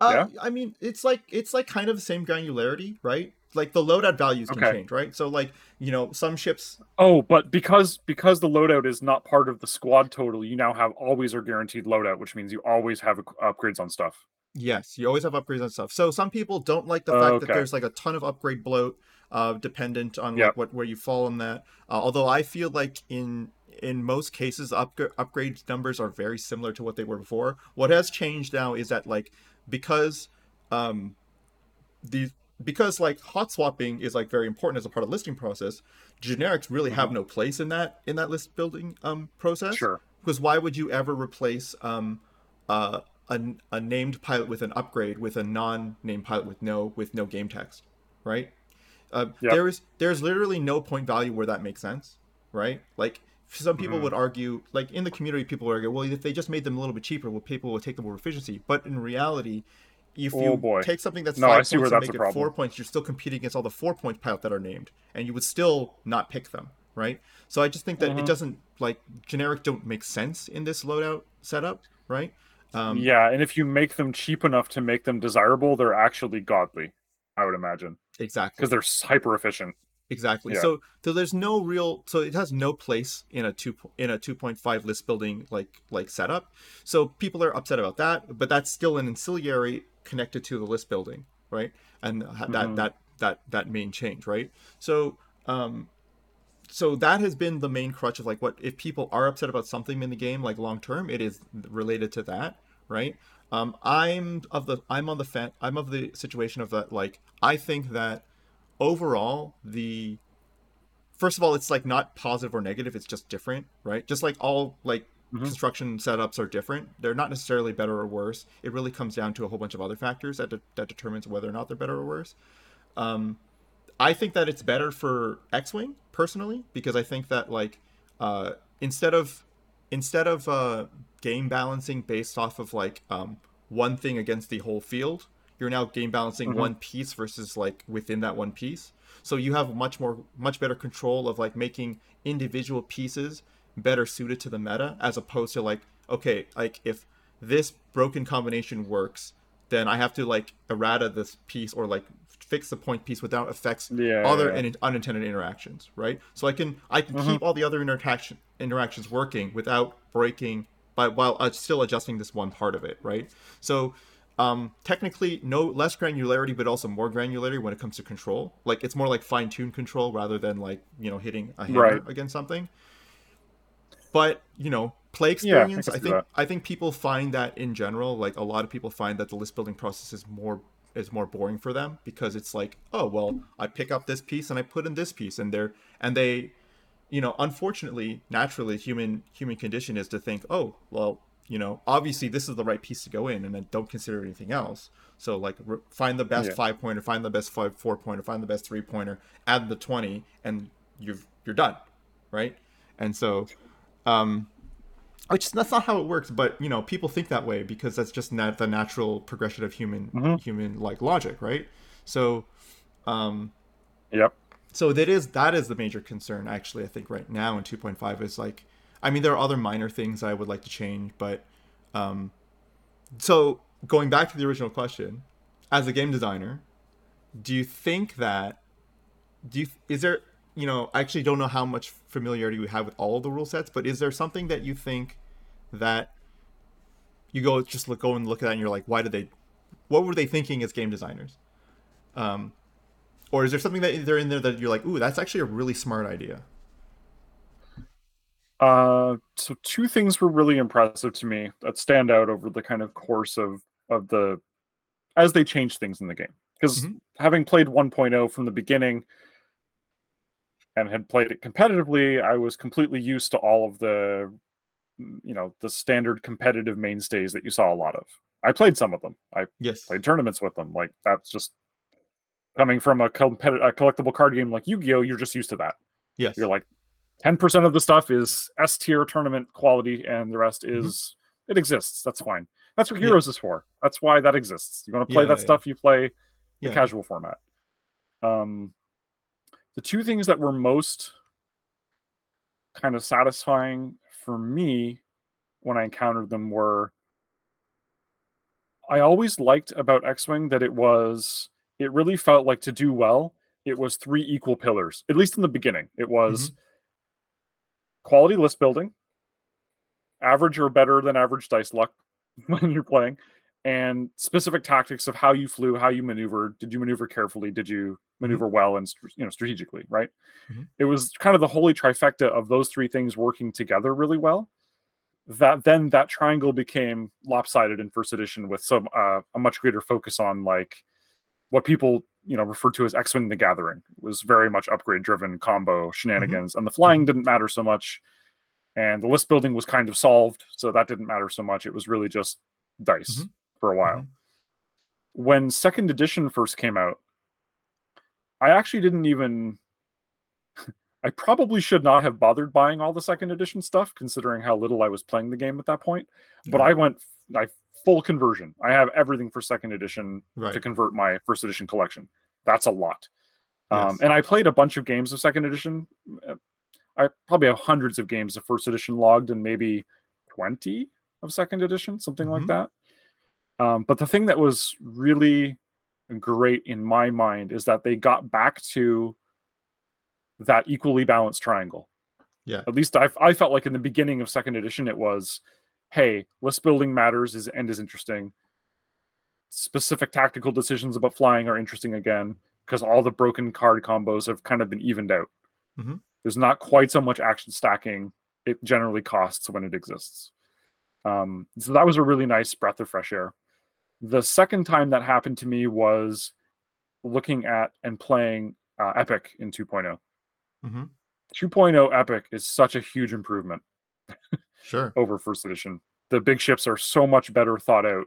They really, I really feel like they nailed them the second time around, and they're good. Mhm. In first edition, they were kind of dodgy, interesting but dodgy. Yeah, yeah, yeah. Uh, but nothing from 2.5 specifically.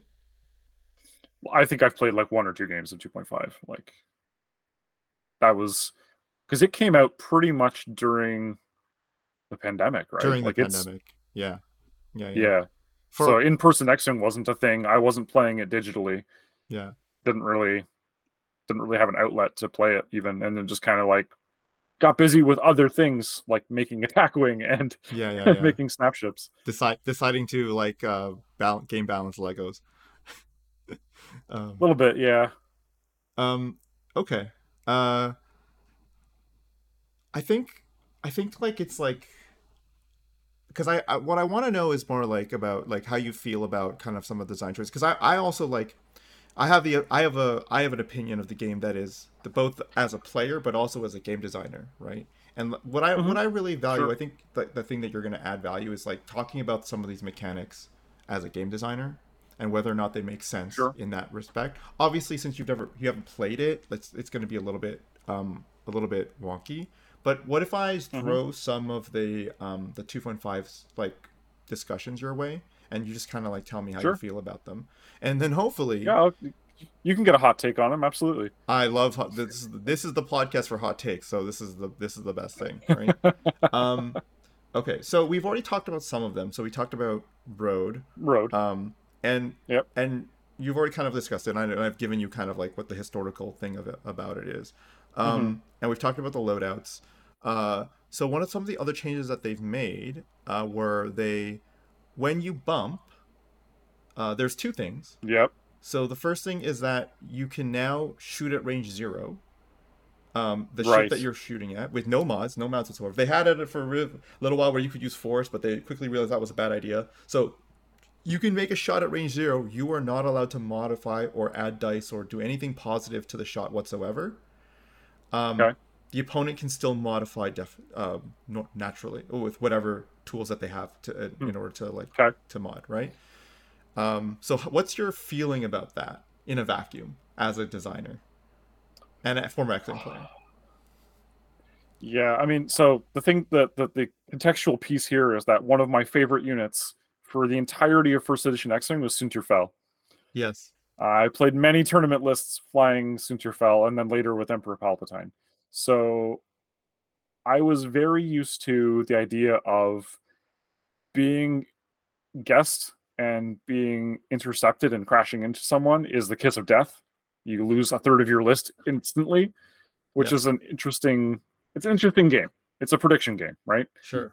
um my gut reaction to hearing that they had done that because i did i did read up on the second edition or 2.5 rulebook when it was new and that was some time ago now Yeah. um my gut reaction was like oh that completely undermines a core mechanic of the game Sure. but at the same time i was like well does it undermine it or does it just change how dangerous it is because now it means that stuff that i spent a lot of squad points in like my high initiative aces they're not just going to instantly die if they bump Yes. Yes. Yeah. I might have a chance of actually doing a thing the, the shooting at range zero is actually i think the bigger change of those two rather than like well, the other one is the red bumping, focus. being- So when you bump into something, you can take a red red focus action or red calculate action, Okay. right? Uh, which is, I think, more of what you're talking about. But they're kind of the same. They're two sides of the same coin, right? Which is that this idea of like the Yeah. interactions at range zero are very different. Um, I will say, as a so contextually the so I don't think you're wrong about what you're what you're saying. It is it doesn't like the instinct is that like oh this is bad, but when you think about it more, it's just like it's different. It's not necessarily good or bad. Yeah. It kind of depends. keep it keep in mind that i have a lot of fond memories of playing x-wing first edition and if Sure, humans are predictable in any way it is that they don't like change sure. uh, I I will say that um so in second edition, so as a Soontir Fel player in in second edition, Mhm. Soontir Fel is extremely um more difficult to play because he's so much oh more yeah fragile. bullseye arc to get the bonus yep not I mean that also, but also like no no auto thrusters, like a lot of the tools that Right. kept um Soontir Fel alive no longer exist, right?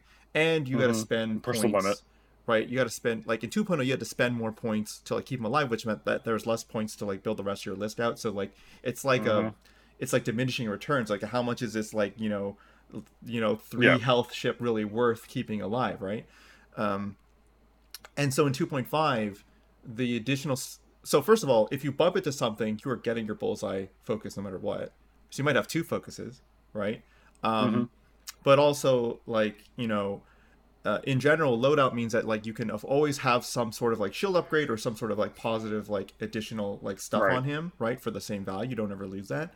And then Mhm. um, being able to shoot range zero means that even if you do get bumped, if that you're trying to run away, and you get bumped, you still get a shot no matter what. You still get to do damage output, right? Yeah. So it's like valuable for the high initiative ship. So in some ways, the bump has become less relevant, but in some ways, it in some Yeah. situations it's become more relevant because um, focus is not the most important action in the game anymore, right? Especially because you can get it so ubiquitously now, right? A lot of the times, Sure. there's a lot of other actions, like reinforce or you know coordinate or jam or some other actions that are like just as important, if not more important, for specific setups. And then so denying them that action is just as bad. And then if you have to take a red focus, and then now you're stressed, having like it's a decision tree that goes into like now the player has to think like Mhm. it's not just like oh I bumped. Well okay moving on. It's like okay well what do I want to do next turn? Like do I want to take a stress here? Can I clear it or do I need it? Like what like how important is the action economy? There's like an actual tree that has to happen in that in that step right? Um and the range zero stuff is like kind of irrelevant. Like most of the time you're never shooting the range zero ship. You're almost always going to shoot. But at least now if all of your ships are shooting at that one ship you can also focus fire that one ship even if it has no mods right sometimes Mhm. shooting raw dice is still better than nothing right um absolutely a lot of people don't like the range zero stuff now because the va- because the variance is so high. A lot of the times they end up doing damage with the range zero shop, and if you're on the receiving end of that, it feels really bad, right? So I had no mods, but I threw Yeah, three dice. when I still did two damage. yeah. Like ooh, sucks, right? Um, so in some Yeah. ways, being the defending, like as the attacker, range zero attacks are actually great. Um, as a defender, sometimes it actually feels worse. I personally would like to remove the red focus. I think that the red focus adds too much more um, token economy to the game. It actually makes things more survivable when they don't need to be, right? Um, Yeah. so like keeping the range zero attack, but removing the red focus means that bumps like bumping someone like uh, into someone and forcing them to skip their action is still gameplay relevant without taking away too much of their agency because they still get to shoot at range zero if they if they want to, right? Right. Um, okay, and then the scenarios. So scenario Mhm. game design. I, I mean, this is going to be the the big one, right? Because like this is actually your bread and butter. You've designed so many scenarios, right? Well, I have, but not not in the way Not in a competitive, because, not like a competitive one. It's always like Well- one's like lopsided Well- design and stuff like that, right? the co-op stuff. They're much more like board game narrative experiences. Mhm. Um, I have done, and this was actually done prior to 2.5 existing. And When I saw them do it in 2.5, I was like, oh yeah, that makes sense that they would add scenarios to X-wing. No, um, in 2020, I did the bulk of the design for a system for Japanime games called Japanime Tactics. Mhm. This is a card-driven miniatures game. It has acrylic stand to use out of anime characters, but it Right. looks vaguely like a Final Fantasy Tactics or Fire Emblem, Right. except that you have a deck of cards that drives what all your characters do. right. Um, this game has a deathmatch mode, which is the like learn to play scenario, Mhm. and then it has random scenario generators where each player draws or drafts a card from a set for Mhm. their personal objective, and then the resulting battle is the interaction of those two. It's a little bit like Armada that way. Yes. Um, so I have a fair bit of experience now with scenario Okay. or how how ga- the impact on gameplay of taking what is could be a head-to-head fight but making it about scenarios instead Sure. Sure. like that changes uh, having not played the ones in 2.5 i don't know them well enough to to say Okay. what their effect is on the meta but in japanime tactics for example from all the playtesting we did there are some that are like wow that completely changes my strategy completely makes this competitive list terrible because i don't have anyone who can pick up and carry this thing they don't have the right stat line for it because they're all slow heavy hitters and they need to carry this treasure away off the map or Sure. stuff like that Sure. So let me. I'll, I'll- we'll do it this way. I will tell you the scenario. I'll explain the scenario to you. There's four of them, so we'll Mhm. go through them fairly quickly. You tell Absolutely. me your. You tell me your hot take on it, and then I'll tell you. I'll tell Alright. you what the meta has like kind of like y- y- get evened out, right? Okay. Mhm. So we'll start with the easiest one, which is chance engagement. Chance engagement is basically 2.0, 1.0, but instead there's an objective in the center of the board. You must be at range two of that objective in order to score points Okay. there. If you if you and your opponent are bo- there's basically two points up for grabs. If you're the only one, you get two points. Yep. If they're the only one, they get two points. If you're both in the middle, you each get one. You split the points, right? okay So basically, so the game is always advancing you're always scoring just for being there just from being there. And so just they need one chip in the in the center. So there must always be Yep. some something in the center of the board like engage i guess presumably engaging. Thoughts? Yeah not necessarily depending where the fight is but it, it it's it for it forces the fight to a central location yes. Yeah. um do you still score for uh kills and for what you destroy from everything else is exactly the same. Okay. They still have points. so now the game can now you can get does the game end when someone gets max points when it's, when the game gets to 20 points someone wins. Okay so i don't have to kill your whole list if i'm hogging the middle. You don't have to kill the whole this list. is actually gambit from star wars miniatures. Which is the standard is the standard competitive format for star wars miniatures. It was yes. you scored points for enemy units you beat and you got this hold the king of the hill flag thing in the middle points every Yes. turn if you were in it. Yes. Um yeah that i'm very familiar with how that works as a scenario. That sounds like it kills all the turtling in the game yes is good Yes, hundred percent. It it it is as it turns out. So, um, if if if AMG didn't make any of the scenarios and just did this, it would have been incredible for the game. Because as the, Yeah. the main problem with 2.0 in terms of like um, inter- game interaction is that like a lot of uh, you're you're incentivized to not engage because Mhm. risking points force. to get points is usually not in your favor unless you have a unless you jockey Yeah. a position.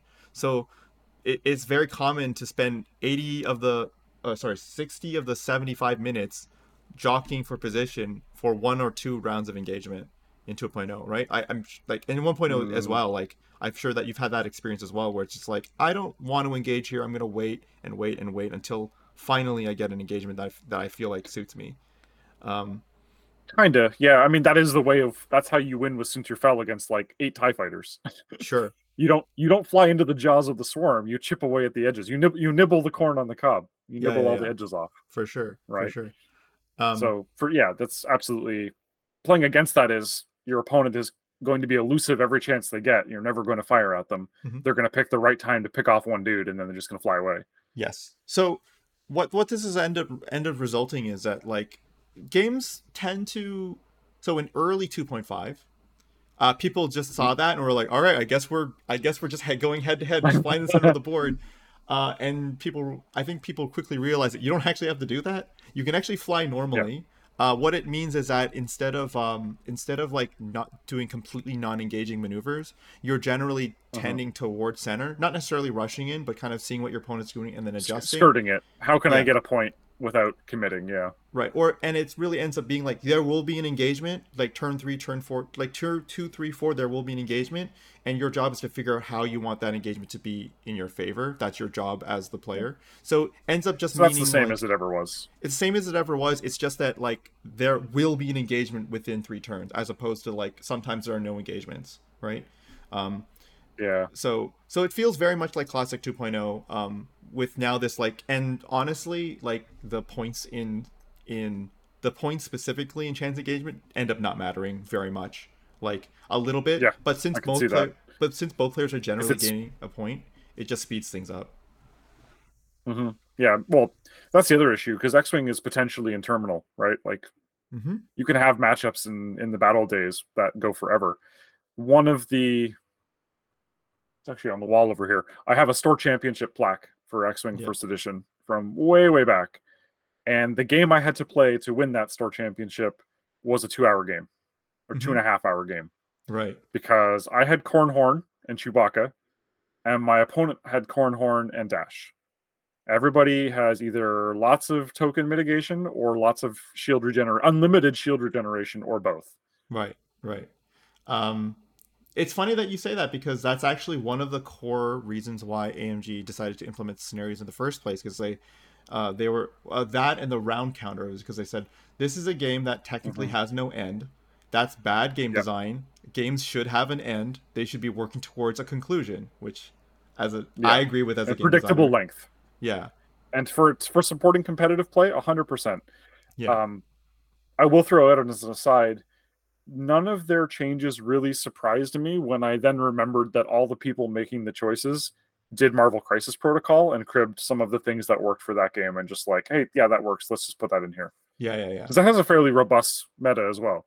Yes, yes. Uh, less competitive than X Wing, but still like uh, very, very much um, competitive. Um, okay, Mhm. we'll go into the next one. Uh, since you've kind of already mentioned it, like it's a good one to, to segment into. Uh, salvage, Yep. which is basically grab grab a loot box and carry it with you. Yes. Um, so Dude, there's only five different scenarios that you can ever write. That's they're all just remixes of like these five that's core columns. that's that's fair. That's fair. So so uh, salvage is at, at starting. So five objectives placed by each player um, until it all five are placed. Right. Uh, starting round two, so you can't do it on the first run, but starting round two, you can take as your as your perform step action only, only your perform step action. You can pick up the objective, and you can hold it. While you hold it, you cannot reposition, so you cannot barrel roll or boost. You cannot slam, okay. so you can't do any special movements that allow you to get Mhm. further away or like you know let you keep away. Yep. Um, if you take crit damage, you drop the crate. So you so you also there's also a way to remove the crates from players as they are are flying around without destroying them.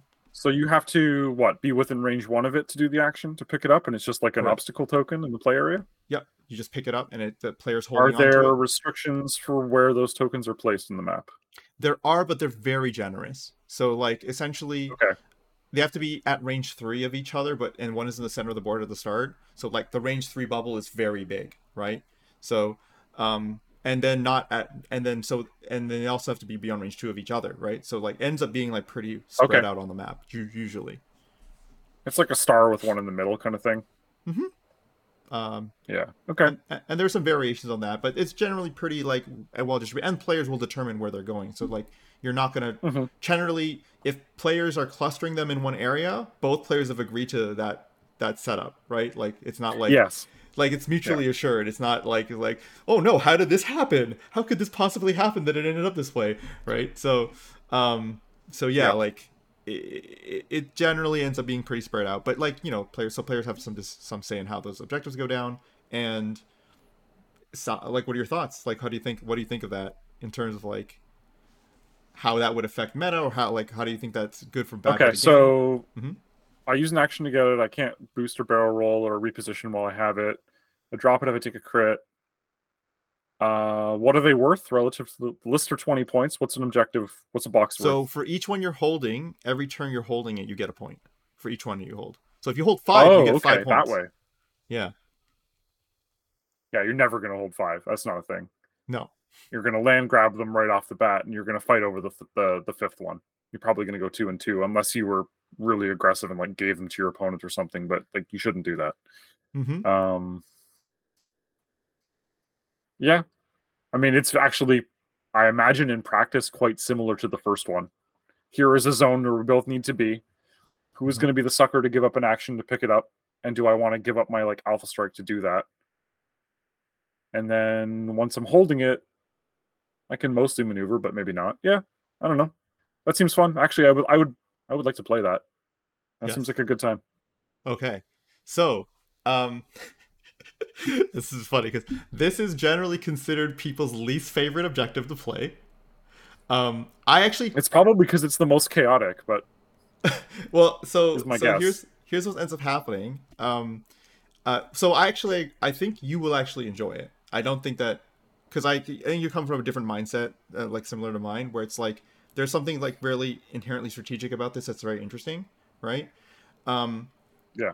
But so for most players what ends up happening is this. So you start um, so the two and two is what happened at early or early on in, in 2.5, where like people pick up two Yeah. each and they fight over the center one, right? That's what people thought would, would happen, right? What ends up actually Mhm. happening is one ship hangs back and picks up one objective, and the rest of the ships so so the rest of the ships engage in the middle to deny each other picking up objectives because okay. if you have to take your perform an action step to take an objective, you leave yourself extremely vulnerable to taking fire. oh yeah. So all you have to do is be Yep. within range of the of, of the of the bulk of them, and no one grabs anything, and people just fight, right? So you want to pick up one to Yeah. secure one for yourself. Um, generally, this is general strategy. And, There's lots and of generate other points every turn. to generate points just so you don't fall behind, and then it's ship discretion, and then Mhm. late game, depending on what's happening, then you run to scoop up everything because like you just need to hold them the turn that you score points.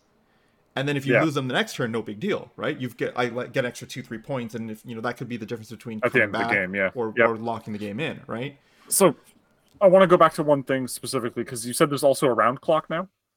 There's 12 rounds, no one ever hits 12 rounds. Okay. No, I wouldn't think so. Yeah, 12 rounds to score to score 20 points between kills and objectives is yes, yeah, you probably get that on round 8.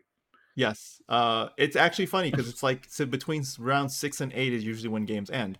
Uh, and even Yep. if that wasn't the case, so um, when when they announced 12, 12 rounds, people complained because uh, It's too long. it's well no it's too short they're like what if our games go to 15 rounds right and then we then people played a bunch of No. games and realized that it in an hour and 15 minutes you didn't even hit 10 rounds usually so you never got there and then Mm-hmm. So it became a non-issue so there's a 12 round counter technically but realistically no one ever hits 12 rounds i've never had i've never played a game in competitive that has actually hit 12 rounds um Yeah, I can see that. uh and so yeah um any any other thoughts before before we, we, we move on Uh, what is the most?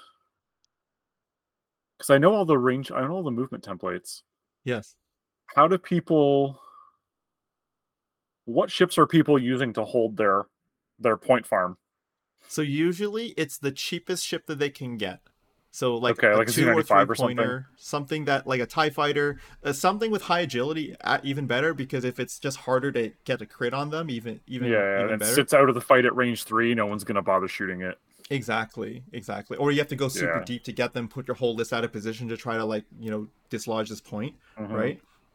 The other thing is that if you have a low ship point, low costed ship picking up your objective, Mhm. they will basically pay the cost of their own ship within two three turns, right? Yeah. And so as long as they're holding it for most of the game, even if they die, they essentially you would not have lost your point value because you you, would traded up because your two point ship made more than two points back, and it didn't have to shoot anyone to do it. Yes. Yeah.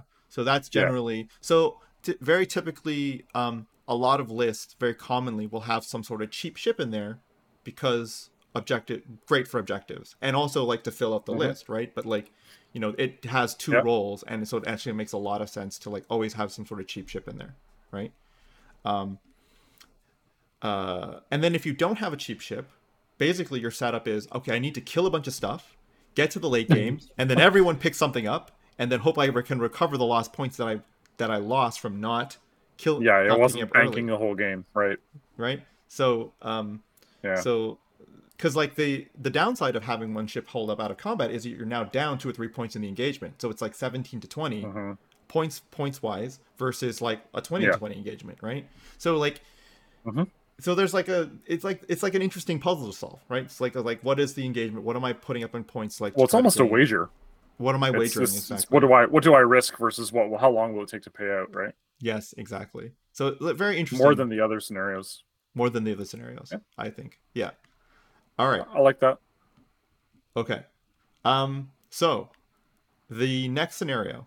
Uh, this is the one that. Well, I'll just tell you the scenario first. Um, it's called Scramble the Mhm. Transmission. It's three scenarios, not five. So three scenarios. Um, basically, uh, a ship Objectives. can objective. Sorry, a ship can um, spend their perform action step action to turn it on, Mhm. and when it's Okay. turned on, it generates a point for you at the end of each turn that it's claimed by you, and that stays. It stays. It stays on, so it doesn't need to be re uh, engaged every turn, but it will just continue Okay. generating points. Three three objectives, um, uh, starting from turn two. Can you can deploy do- them again? Just like hit turns deploying them during setup, and they're just kind of in the middle somewhere. One's in the center, and then two gets one gets. Uh, each player gets to deploy one of them, and it's on the other side of the board. So you get to deploy the one on your opponent's side, Okay, and the opponent gets to deploy one on your side. that's very similar to the other ones. Although the fact that they're in a fixed location means that you now have. It's actually kind of like the default scenario, but there's just three of them. Interesting. You have to spend an action to do them, right? Have to spend an action to do it, and it has to be a perform step action. So like you can't do like on a co- coordinate or some other like bonus thing. Oh, hmm, okay. So ship has to actually be there. Yes. Hmm. I would bet more than the other two scenarios. This forces you to split up. I would Mhm. think a lot of the time. Because otherwise, you're just your opponent's going to turn them all on, and you are not going to be there to intercept two of them while you you, you do the third. I feel like. Is that right? Yeah. That's my that's my take on it. That's probably how it would shake out. Close. Close. so this is a this is a this is a scenario that heavily favors high initiative ships because Oh yeah, because you get last chance at turning them. That's right. That's right. So if if a low initiative ship flips it and then you're like, no, thank you, mine now, uh, you get the point at the end of the turn, Mhm. right? Uh, it also Right. It also does somewhat favor splitting up, but actually, it really depends on the list. So some lists will have to split up in Mhm. order to like get one, but also threaten another one, right? Um, Mhm.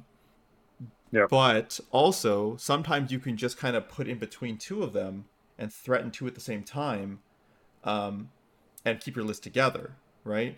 And Right. And there are even some like crazy strategies where like they'll put it deep in the opponent's territory and then they'll have a ship come around really fast and claim it turn two or turn three. And so like if they leave a ship behind, if you have like a, a strong ace that can co- go really fast Mhm. too, then they could like threaten it Yep. so that they can't necessarily claim it or they do claim it, they might get destroyed, right? And then you can then reclaim it at I six turn three and then it sits in your back end. you Yeah. wager one point to basically like hold it, and then they their whole list cannot come turn back around to towards your own board edge to like try to reclaim it. So Mhm. it's essentially yours for like many many turns. Like there's a bunch of tactics and strategies. This is. I Yeah. think the most tactically interesting one, like like there's a lot of like on the board like reconfiguration and like re and rethinking that you have to do from movement perspective, right? Yeah. Well, the fact that you, the fact that they make passive points is really the Yes. the the difference. Yeah. Yes. I, the game can quickly get out of control if one player um, has two or three of them controlled. Right? If they each have Oh, one, yeah. it's fine. But as soon as you start to get in, like I have two, you have one, or I have two, you have zero, it's like can snowball out of control very quickly. Um, this used to be five objectives. this, Oh, they changed it. it used to be five objectives. They found that the games were ending in turn four Mm-hmm. because like Yeah, I could see that. Because you could you could just take four objectives and be like, all right, cool, four points. And if you don't convert three of them, I'm gonna get another four next turn. Yeah, yeah, it's it's just win harder if you have too many of them on the board. Yeah, Can't can't threaten or defend them all. That makes sense. yeah. That is one that I don't have in Japanime Tactics. That sounds great. Maybe I'll steal it. Please, please do. I mean, it's not my design, so technically you're not even stealing it. No, I know. I'm giving you permission for something that I don't own. No, that's fair. And I say Um, steal, but really it's loving lovingly learn from. I mean, they stole it from someone too, right? So like, it's Of course. none of these are new new ideas, right? No, God no. Uh, I've I've never played Warmachine. I have the tournament set for Steamroller for reasons. Right. I've never played Impure. Uh, I've never played Legion, but I have the all the details on how the mission decks for that game work. Yes. There's a mission. There's a random mission generator for Warhammer Forty Thousand, which I'll never play, but I have it because I'm interested in this sort of thing. yeah. Designed one for Japanime Tactics. I haven't done one for Snapships yet. Um, it doesn't have enough of an organized play at a high enough level yet to warrant this level Maybe of interaction. Yeah, we'll get there. I think people have to play enough games with all the modular ship building first to kind of reach that critical mass. People are still experimenting with weird stuff, and there hasn't been like a this is the this is the meta build yet. They're out there. I know what some of them are, but there are definitely Yeah. more to be discovered yet. Right. So For sure. don't have to get there. All right. So Um, fourth scenario. Last scenario. This is the one. Uh, assault on the satellite array. This is basically there are five object uh, five objectives on the board.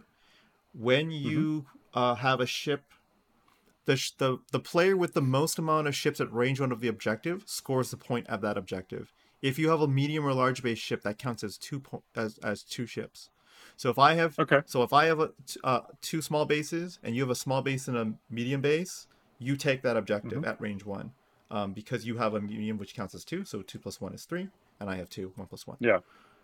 Um, there's five objectives on the board. Okay. And again, they're like the other Deployed like the like steal the, the box one. They're just Yep. yeah, just sitting around. Okay. Man, are you disappointed that they're not more different? That is that is one of the one that is one of the that is one of the criticisms is that they're all very similar in terms yeah. of like and the reason they're all very similar is because you don't want to upset the list building and the balance. Um, I did not take them seriously, particularly for Japanime Tactics. The scenarios that we made for that game were designed to be casual. yes They are absolutely insanely wacky in comparison. yes they are not like fine tuned for competitive play like this. They are crazy. yes One of one of them just involves you surrounding an opponent's character to capture them, and if you do, you win. Right? Think about what that does in X-wing. oh my god that would be wild Yes, one of them is uh, you score points if you're just sitting in your opponent's back end. right If you're sitting in their deployment zone, right so you can you can hard block in in a game with people, not with spaceships. So it Right. makes sense there. I don't Yeah, think yeah. that I don't think that one works in X-wing. I think all four of these that you just described to me would work in any miniatures game, though. Yes, because they're generally. I might actually play one in. Yeah, Yeah, I might take. I might actually try some of these in BattleTech. please, please do. That would be that would be an interesting experiment. Mhm. So thoughts on this one? Any anything out, out of the other than it seems very samey? Any anything? I mean, it isn't though because you can't just turn them on and leave them. You have to have presence at them.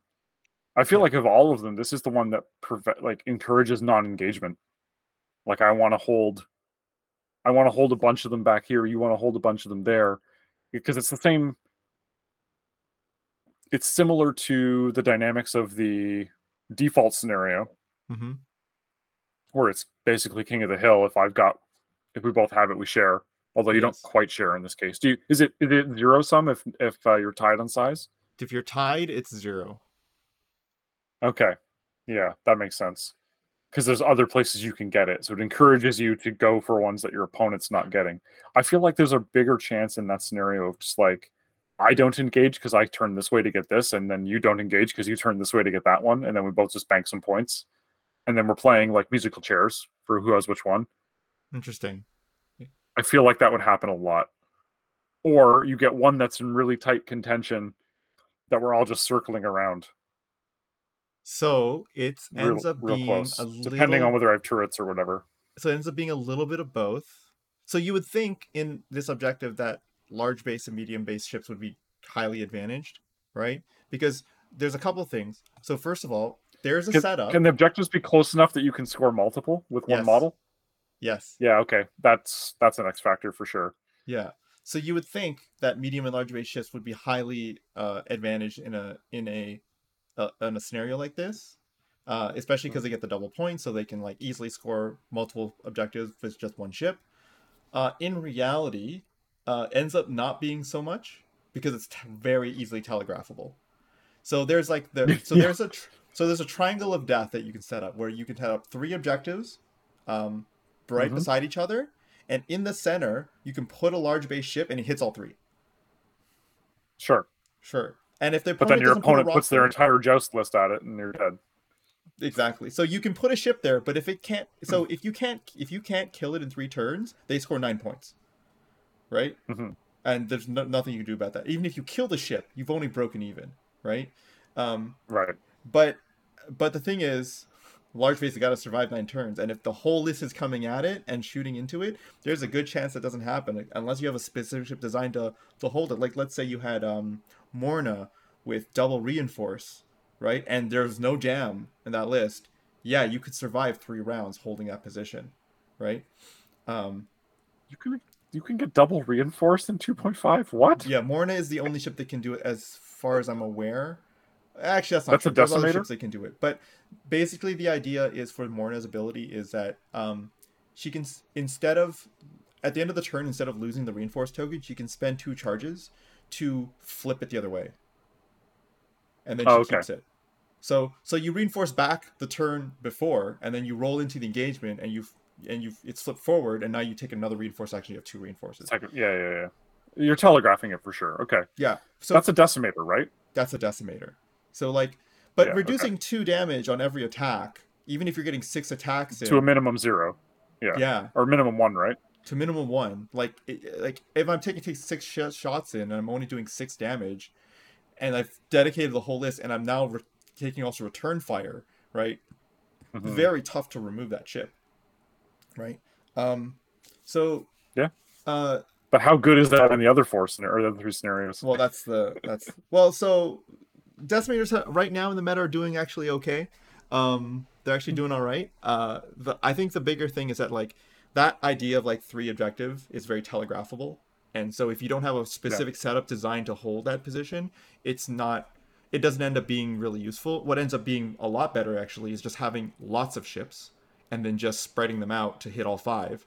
And so wherever they engage you, like I sacrifice two points, you hold that objective, but then I've gained four points from getting all four of the other ones, Right. right? And I'm still engaging in that that section. So like you can't just like come at me like you need to hard engage one or whatever. So um, that ends up being a great strategy uh, with you if you have like highly maneuverable, very high agility ships. Um, but then in general, uh, typically this is the one that forces end up splitting off a lot because you can hold two objectives or, or a couple of objectives in one and a couple of objectives in the other, and then the opponent also Mm-hmm. splits off their forces and engages. Because realistically, um, It's like a bunch of little small fights, one on one. yeah, a bunch of little small skirmishes. Maybe there's one main engagement in the center as as forces have to move. Because the other thing that you I, I don't know if you caught on was um, their ships can't stop very easily, right? So Oh yeah, for sure. Yeah, you're circling them in some way, so it's it's Yeah, every turn it's dynamic.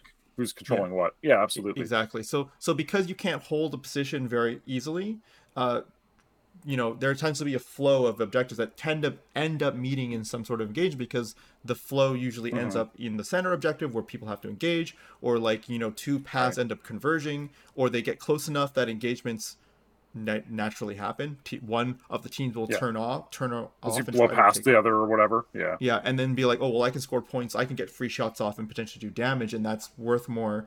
Because also you got to remember, the more you remove in the early game, the more difficult it is to earn points in the late game for the opponent, Mhm. right? So there's like, so it's so even like though like you know you might be thinking, oh, I want to take objectives as my primary focus. If you don't engage and they get to engage you, you will lose late game because you just can't generate enough points in the late game. Right. You don't have enough things to hold all the objectives. Yeah. That's right, right. Of all the ones that you described, um, this one is the most similar to a format that I play for BattleTech Mhm. when I have more people than can reasonably play 1v1 games. Yeah. BattleTech is a great game that scales, well, Alpha Strike specifically, but works for Classic as well. Um, is a great game to pool everybody's forces onto one map and play a larger engagement. Nobody really takes BattleTech super competitively or seriously, at least Right. no one I've met. Right. People tend to treat it like a historical. Um, Uh huh. the format that we typically play for bigger games is like if I've got six people, we play a 3v3 match where we have three central objectives. Yeah. You control them with most point value, whatever Yes. the whatever units you can park near them, score them for points. Uh, you don't play for points. You play them for uh, what BattleTech calls battlefield support, which is a deck of bonus cards that are like free attacks. You have artillery and aircraft coming in to blow up ground forces.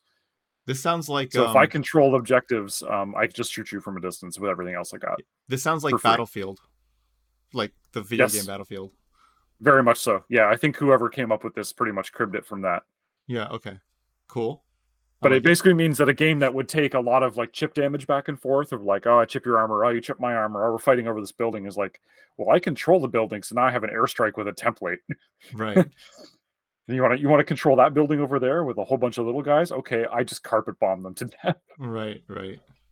and it makes a game that would take a long time to chew through armor a lot faster because now if i'm actually playing the game and engaging and not just sitting in the back rank and like Yeah. shooting in direct fire or whatever Yeah. game game moves forward Yeah. which is a problem with a game that isn't based around scenario play by default Yes.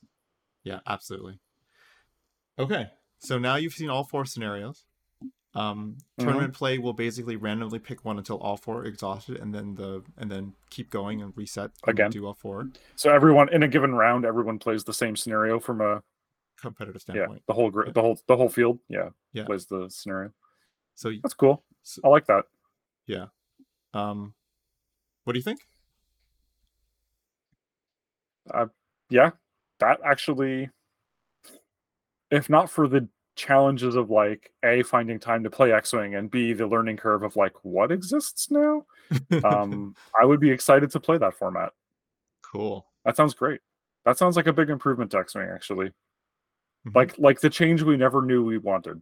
That's exactly how I feel about the 2.5 is that well okay that's not true I Yeah. literally have been advocating for scenarios since I started playing in, in 1.0 I was like man this game would be so much Yeah. better if there were some sort of scenarios in here I think the I can biggest see that. I think the biggest com- complaint about scenarios in the community other than like it be existing which there are some people who don't like that even though I think those people are crazy Yeah. um, the biggest the biggest complaint, and I think this is maybe true to an extent, but probably not, is that they're not more creative or more um, X-wing thematic. Like they don't feel very Star Warsy, right? Um, You, you can't. You just you just can't if you want them to be so tightly competitively tuned. That's just not possible. Yes. Or rather, when you figure out how to do that, let me know and I will exploit the hell out of that with future game Yeah. design. Please let me know. I, don't need to think that that done. my own games, right? Yeah, exactly. yeah, yeah. So, so there are some thoughts about like, oh, and sorry, there is one other complaint, but this is minor, which is that people logistically you would like a fifth scenario because um, a lot of tournaments are five Mm. rounds. So it would be nice to not Yeah. repeat one. It would be nice to have five unique different scenarios, right? Um, uh, and then like theoretically, like if the the, the the true solution would be a fifth scenario that is also thematically like X-wing, right? um, so and competitively like tuned. So like I don't know if that exists, yeah, but that's hard. That's hard. yeah, it is. Ah. Uh, one of my one of my favorites. Um, it was a fan made. Are you familiar with the miniatures game Mercs? Super indie from no, I'm not, I'm Okay. not familiar. Tell me, tell me the whole it. game is meant to be. Fi- it's it's futuristic soldiers in power armor. It's meant to be squ- small scale squad on squad. So you have five guys. I have five guys. They're not pointed. I just have a squad of 5 Mhm. Which five from my roster of ten I bring is just a design time choice. Mhm. Like uh, I see what you reveal factions to each other, and then you pick which five models you're fielding. Right. um, someone made a random scenario generator for it, which had asymmetrical objectives. Mhm. And one of my favorites that I have never seen done in another game is one of your models gets randomly selected to be a courier. He carries a package that he has to deliver to the opponent's deployment area. Okay. That guy gets dead really fast. Sure. but but figuring out how to run your list where like that you know four guys lay down suppressing fire and distract the opposition while the fifth guy like sneaks his way up the field yeah. um, is real fun it's Mhm. publicly known which guy is carrying the package as well which i always felt was kind of a weirdness like it should be secret Right. Right. Right. but it's an interesting scenario that might have some merit Do you think like you'd So- secretly nominate one guy Yeah, do you think that do you think that asymmetrical scenarios could work in a competitive sense? Because I've heard lots of com- like uh, lots of arguments back and forth, but um, they're way better in a narrative sense. I don't i don't think you would want them for a competitive game. Right, right, at least not a competitive game as small scale and as tightly balanced as something like X-Wing or something where you have so few models. I think they can work well in a competitive game where you're like, I have a whole army right, and they can reasonably bring to bear enough firepower for whatever section of the map they're dealing with, right? right, Like Right. scale is really important. right. Yeah. Um, the courier object. Okay, so here's the last question because we're getting to 210 215 so we're getting up there and like i honestly i would like to keep going but i also want to be cognizant of your time um, so the last question i'm going to have for the podcast uh, main question is if you were to design a fifth scenario as a game designer what would you like to what would you like to see there Where would I look? or, would you have an example of something that you think would be a good fit and Hmm. hopefully we hear amg just listens to this podcast and then they can just steal it Yeah. I think so. One of the places I always look for games like this is scenarios where one unit is special for some reason. Courier is a great example. This guy Mhm. is he's got the mission payload. He's now that unit is now disproportionately valuable. yes Um it it's is he disproportionately valuable because I have to kill him or have to surround him or have to put him in a certain spot, whatever that is. hmm Um, I think that is not appropriate for a game like X Wing because of the number of units that each side can field. okay If I make one unit that's super, whatever, is important in some way, and it's half my list versus it's one of eight models, hmm that's radically different. And I think that com- that experience is not consistent enough for something you'd want for high level competitive play. sure can i So as much as I'm like that would be a great variety, I don't know if that's appropriate Okay. for a game with such list diversity. I'm going to I'm going to I'm going to support you in your in this this scenario and tell you a couple of things. Yes, and First of all, average list size in X-wing 2.5 currently is 5 ships. Okay. So so theoretically, if like the average is mostly 5 and sometimes 4, You could make one. Ship. No ship. one's playing. There's no sh- there's no three ship build that is anyone's doing. There's so, they are so rare. Uh, they are Really? they are very rare. There's like one archetype right now that does three ships that is like kind of viable. Um, but, and I guess the scenarios being as they are really encourage you to have more models to do stuff because if it's three guys it's a very non-engaged kind of strategy they're all too fragile they need to be assassins or they're very very chunky and they need to stay together because like you know they need to support each other Mm. as they fire through. So it basically moves as one block, one large block.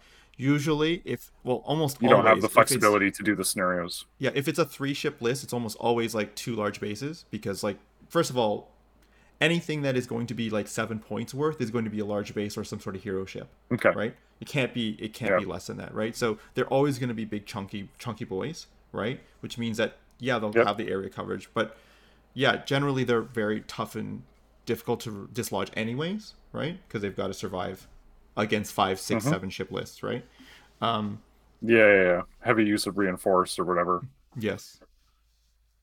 or all the shields all the shields or something like Boba Fett, where it's like, yeah, I can just eat a ton of like shots and not take any damage because I've got force and rerolls and like you know, uh, okay right? So like usually, like I mean, there's different definitely exceptions to this, but in general, if you're designing a three ship Mhm. list, the three ships can survive very, very Okay. well, right?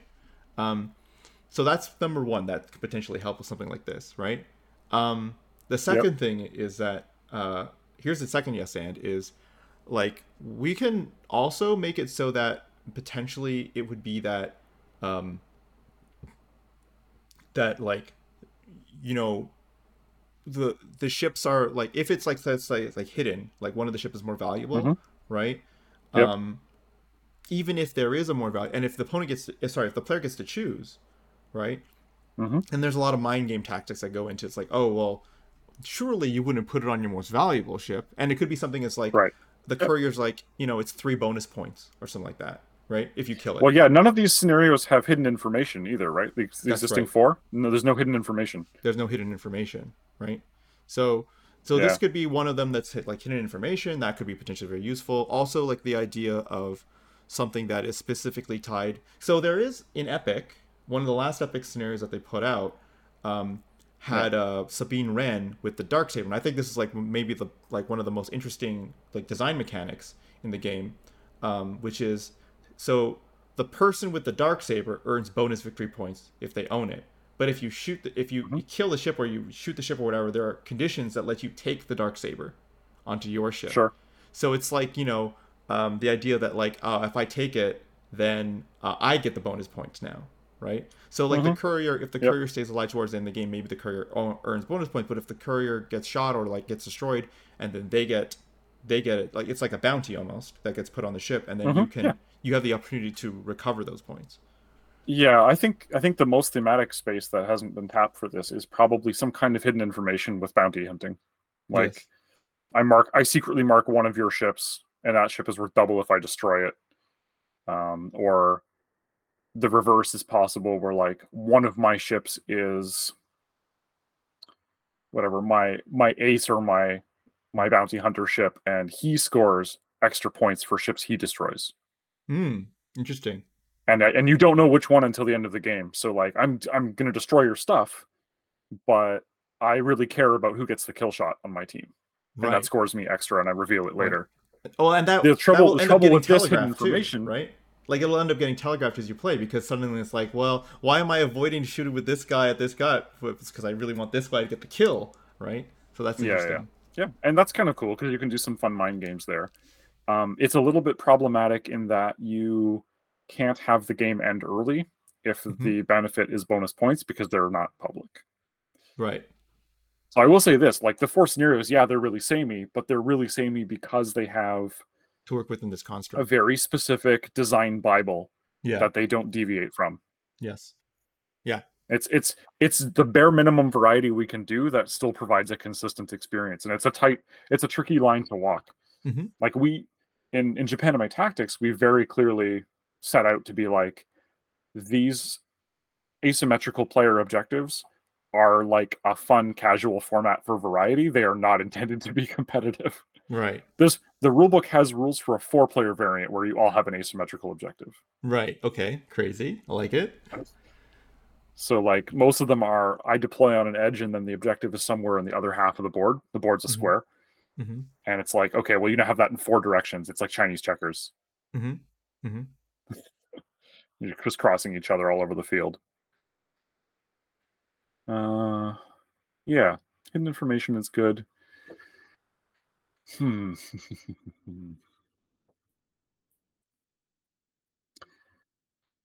I could also see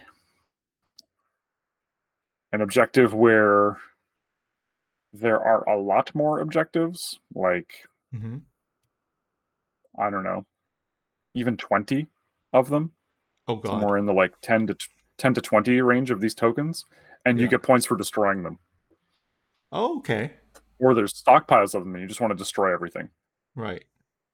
What about respawning Uh, objectives? Instead of Bonus points if they shoot back. Oh. Interesting. So now it's not even I don't necessarily even care about fighting your list except to possibly trip you up. Right. We are both working together to Pac-Man up all of these dots Right. Right. Right. That's interesting. um, by by shooting at them. Yeah. Uh, X-wing isn't really a game with range advantage. Like everything can shoot one, two, or three. There's no there's still no range four weapon in standard play, right? That's epic only. Epic only. Yeah. That's that's for the best. Snapships has all the things. Right. it's right. crazy. I think it caps at range four, but range four is pretty rare and not very useful. So Right. Right. Um, I did actually the funniest thing about snapships is because the models are so big and they're on such big bases. Right. Um, it's like playing X-wing on a on a 18 inch by 18 inch like playmat. right. Um, I describe it as X-wing in a a knife fight in a phone booth. Right. It's like Okay. you use you use the very edges of the map all the time. You don't die if you touch the edge. You like Star Fox, like Oh, the I other side. turn and come back. I see. No, not the other side. You just literally hit the edge and then and then pivot. Oh, okay. Okay. Um, Okay. so you can use the whole play area. It's not lethal. You get a small evasion penalty for for using the bouncing off the side of the board, but like Okay. it's it's a very different feel because you're not doing these like engagement pre-engagement stuff. Right. Oh, and in Snapship's terrain is your friend. You get bonuses when you overlap terrain. It's Ah. opposite. Yeah. Yeah. Definitely. That's different than than X-wing in X-wing. It, it ends up it ends up feeling very Oh, different, and you I only forgot- get the sorry. bonus. I forgot to tell you the biggest, the other big change because this is universally Mhm. like liked, so I didn't really mention it. But object, Okay. uh, sorry, obstacles are very different now in two point, uh, in two point five. Um, so okay, well this is this is the last thing. This is a, as a way to tell it out. Okay, so Mhm. I, I feel like you're gonna like these, but this is the change in obstacles. Okay, so now, um, when you go over a rock, as long as you don't Mhm. land on it, you can still take your action as normal, presuming that you're able to take actions if you're not stressed. out by Wah. it. So you okay. so you can go over a rock and you can to you like you can go past the rock, fly over it, and still take your normal action. However, uh, rocks, op, like asteroids, do one Mm-hmm. damage automatically, and you roll 50-50 to take a second damage. So you can take two damage off of a rock, off of a rock, Ooh. which is a Okay. lot. That's a lot, right? Yeah, that's dangerous. Right. So so you get your action, but you could potentially explode. so a little bit more risk reward, right? Um, Yeah. uh, debris is now um, Mhm. automatic stress, and you roll for damage. Uh, if the damage Okay. is a crit, you take a crit. If it's a regular damage, you take Sure. a regular damage. Um, Asteroids work that way as well. Crits or crits. no, no, asteroids is just straight two damage. Oh, asteroids can't crit you. Asteroids can't crit you, but they can do two damage, which is Ooh. you know arguably worse. Sure. Um, Mm. and then and then gas clouds which were an addition in 2.0 which were very bad in Mhm. 2.0 because they were extremely like npe but in in Yep. in 2.5 when you go over a gas cloud you immediately get a strain token and then you roll a dice That's the one that reduces your defense by one. that's right and then Yeah. you uh, and then you you break all the locks on you so no more locks no more target locks on you and you break all of your target locks um Sure. and then you roll for ion hit or hit hit or hits like 50% chance for ion token. Interesting. And if you and if you if you hit a crit, you get three ion tokens, which means large base ships can also get ionized. Yeah, and they're not persistent, right? A small base ship does a two a two white forward and then clears all three ions. Does a one does a one straight or one bank, and uh, and then Oh wow, you can bank now while you're ionized. you can Man, bank now while friendly. you can ionize because uh because ionon's a lot more restrictive now. Uh, um, uh, they changed they changed ionizing uh, to give so the one bank is to give the player some control, right? Because it's way Mhm. easier to get It's ion tokens. perfectly now. telegraphed. Yeah, it used to be extremely like it seemed it, it was very rare to get ionized in the game previously, but now there's tons of ways to get ionized.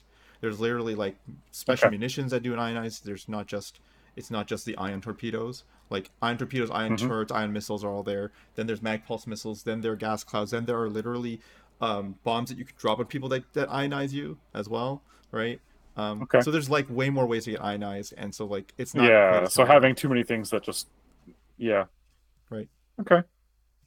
Man, it's, it seems so much friendlier now. Like everything that was like a this is the kiss of death and will make you lose the game Yeah. is now like well, there's now interesting cho- choices. Is not just like I don't just lose.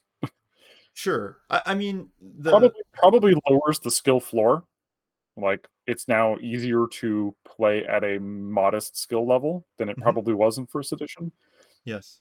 I imagine the skill ceiling is the same as it ever was or higher because of the extra decision points. Yes. Wide, widened it, right? Yes, I, I think that's true. I think that like uh, when you consider all of the different factors of all of the now additional decision points that you need to make and understanding what like Mhm. weighing as a ta- as a tactics player in the actual match, it is way mu- it's Yeah. a much more complex decision tree than when than previously in early versions of the game. Um, I wonder if my AI opponents and heroes are still good. uh, they did the conversion, so I guess the answer is yes. I mean, Probably. I wonder if they had to cheat them at all. I should look. You know, the thing is, is that uh, I would actually think that it's probably like naturally like kind of attuned to it because Aturi cluster had objectives, right? Like, so like Yeah. so in a way, Some. even though the opponent never really had objectives, it kind of did. Like, sorry, the, the Empire never Mhm. really had it. They kind of did. They they're still like they're tuned to fighting against players that did have objectives, right? yes, that's true. And they're very aggressive and relentless. Right. So it probably still works fine. Um, so something to Hmm. consider as well. Yeah. Holds up against the test of time. Apparently. uh yeah. I can see that. Yeah. All right. Well, I'm going to take this time to wrap up the podcast. Like I said, we've been going for a while. I'm very happy with uh, having to have t- a chance to like properly talk with you for a while. Yeah, man. It's been nice to get to know you a little better. Yeah, for sure. And so uh, I think uh, I'm just going to do a quick wrap up, which is like for our listeners. I hope you had a great time listening to us talk. Uh, as I always say at the end of these podcasts, uh, the they release every Monday at uh, 7 a.m. And for Patreon, uh, it's a little bit earlier on Saturday evenings. Um, we've been doing basically we did the first season and then we took a short break and you know now we're in the second season of the podcast. Uh, so there'll be uh, a, a bunch more of these. Uh, thank you all for listening and hope you have a good night. See ya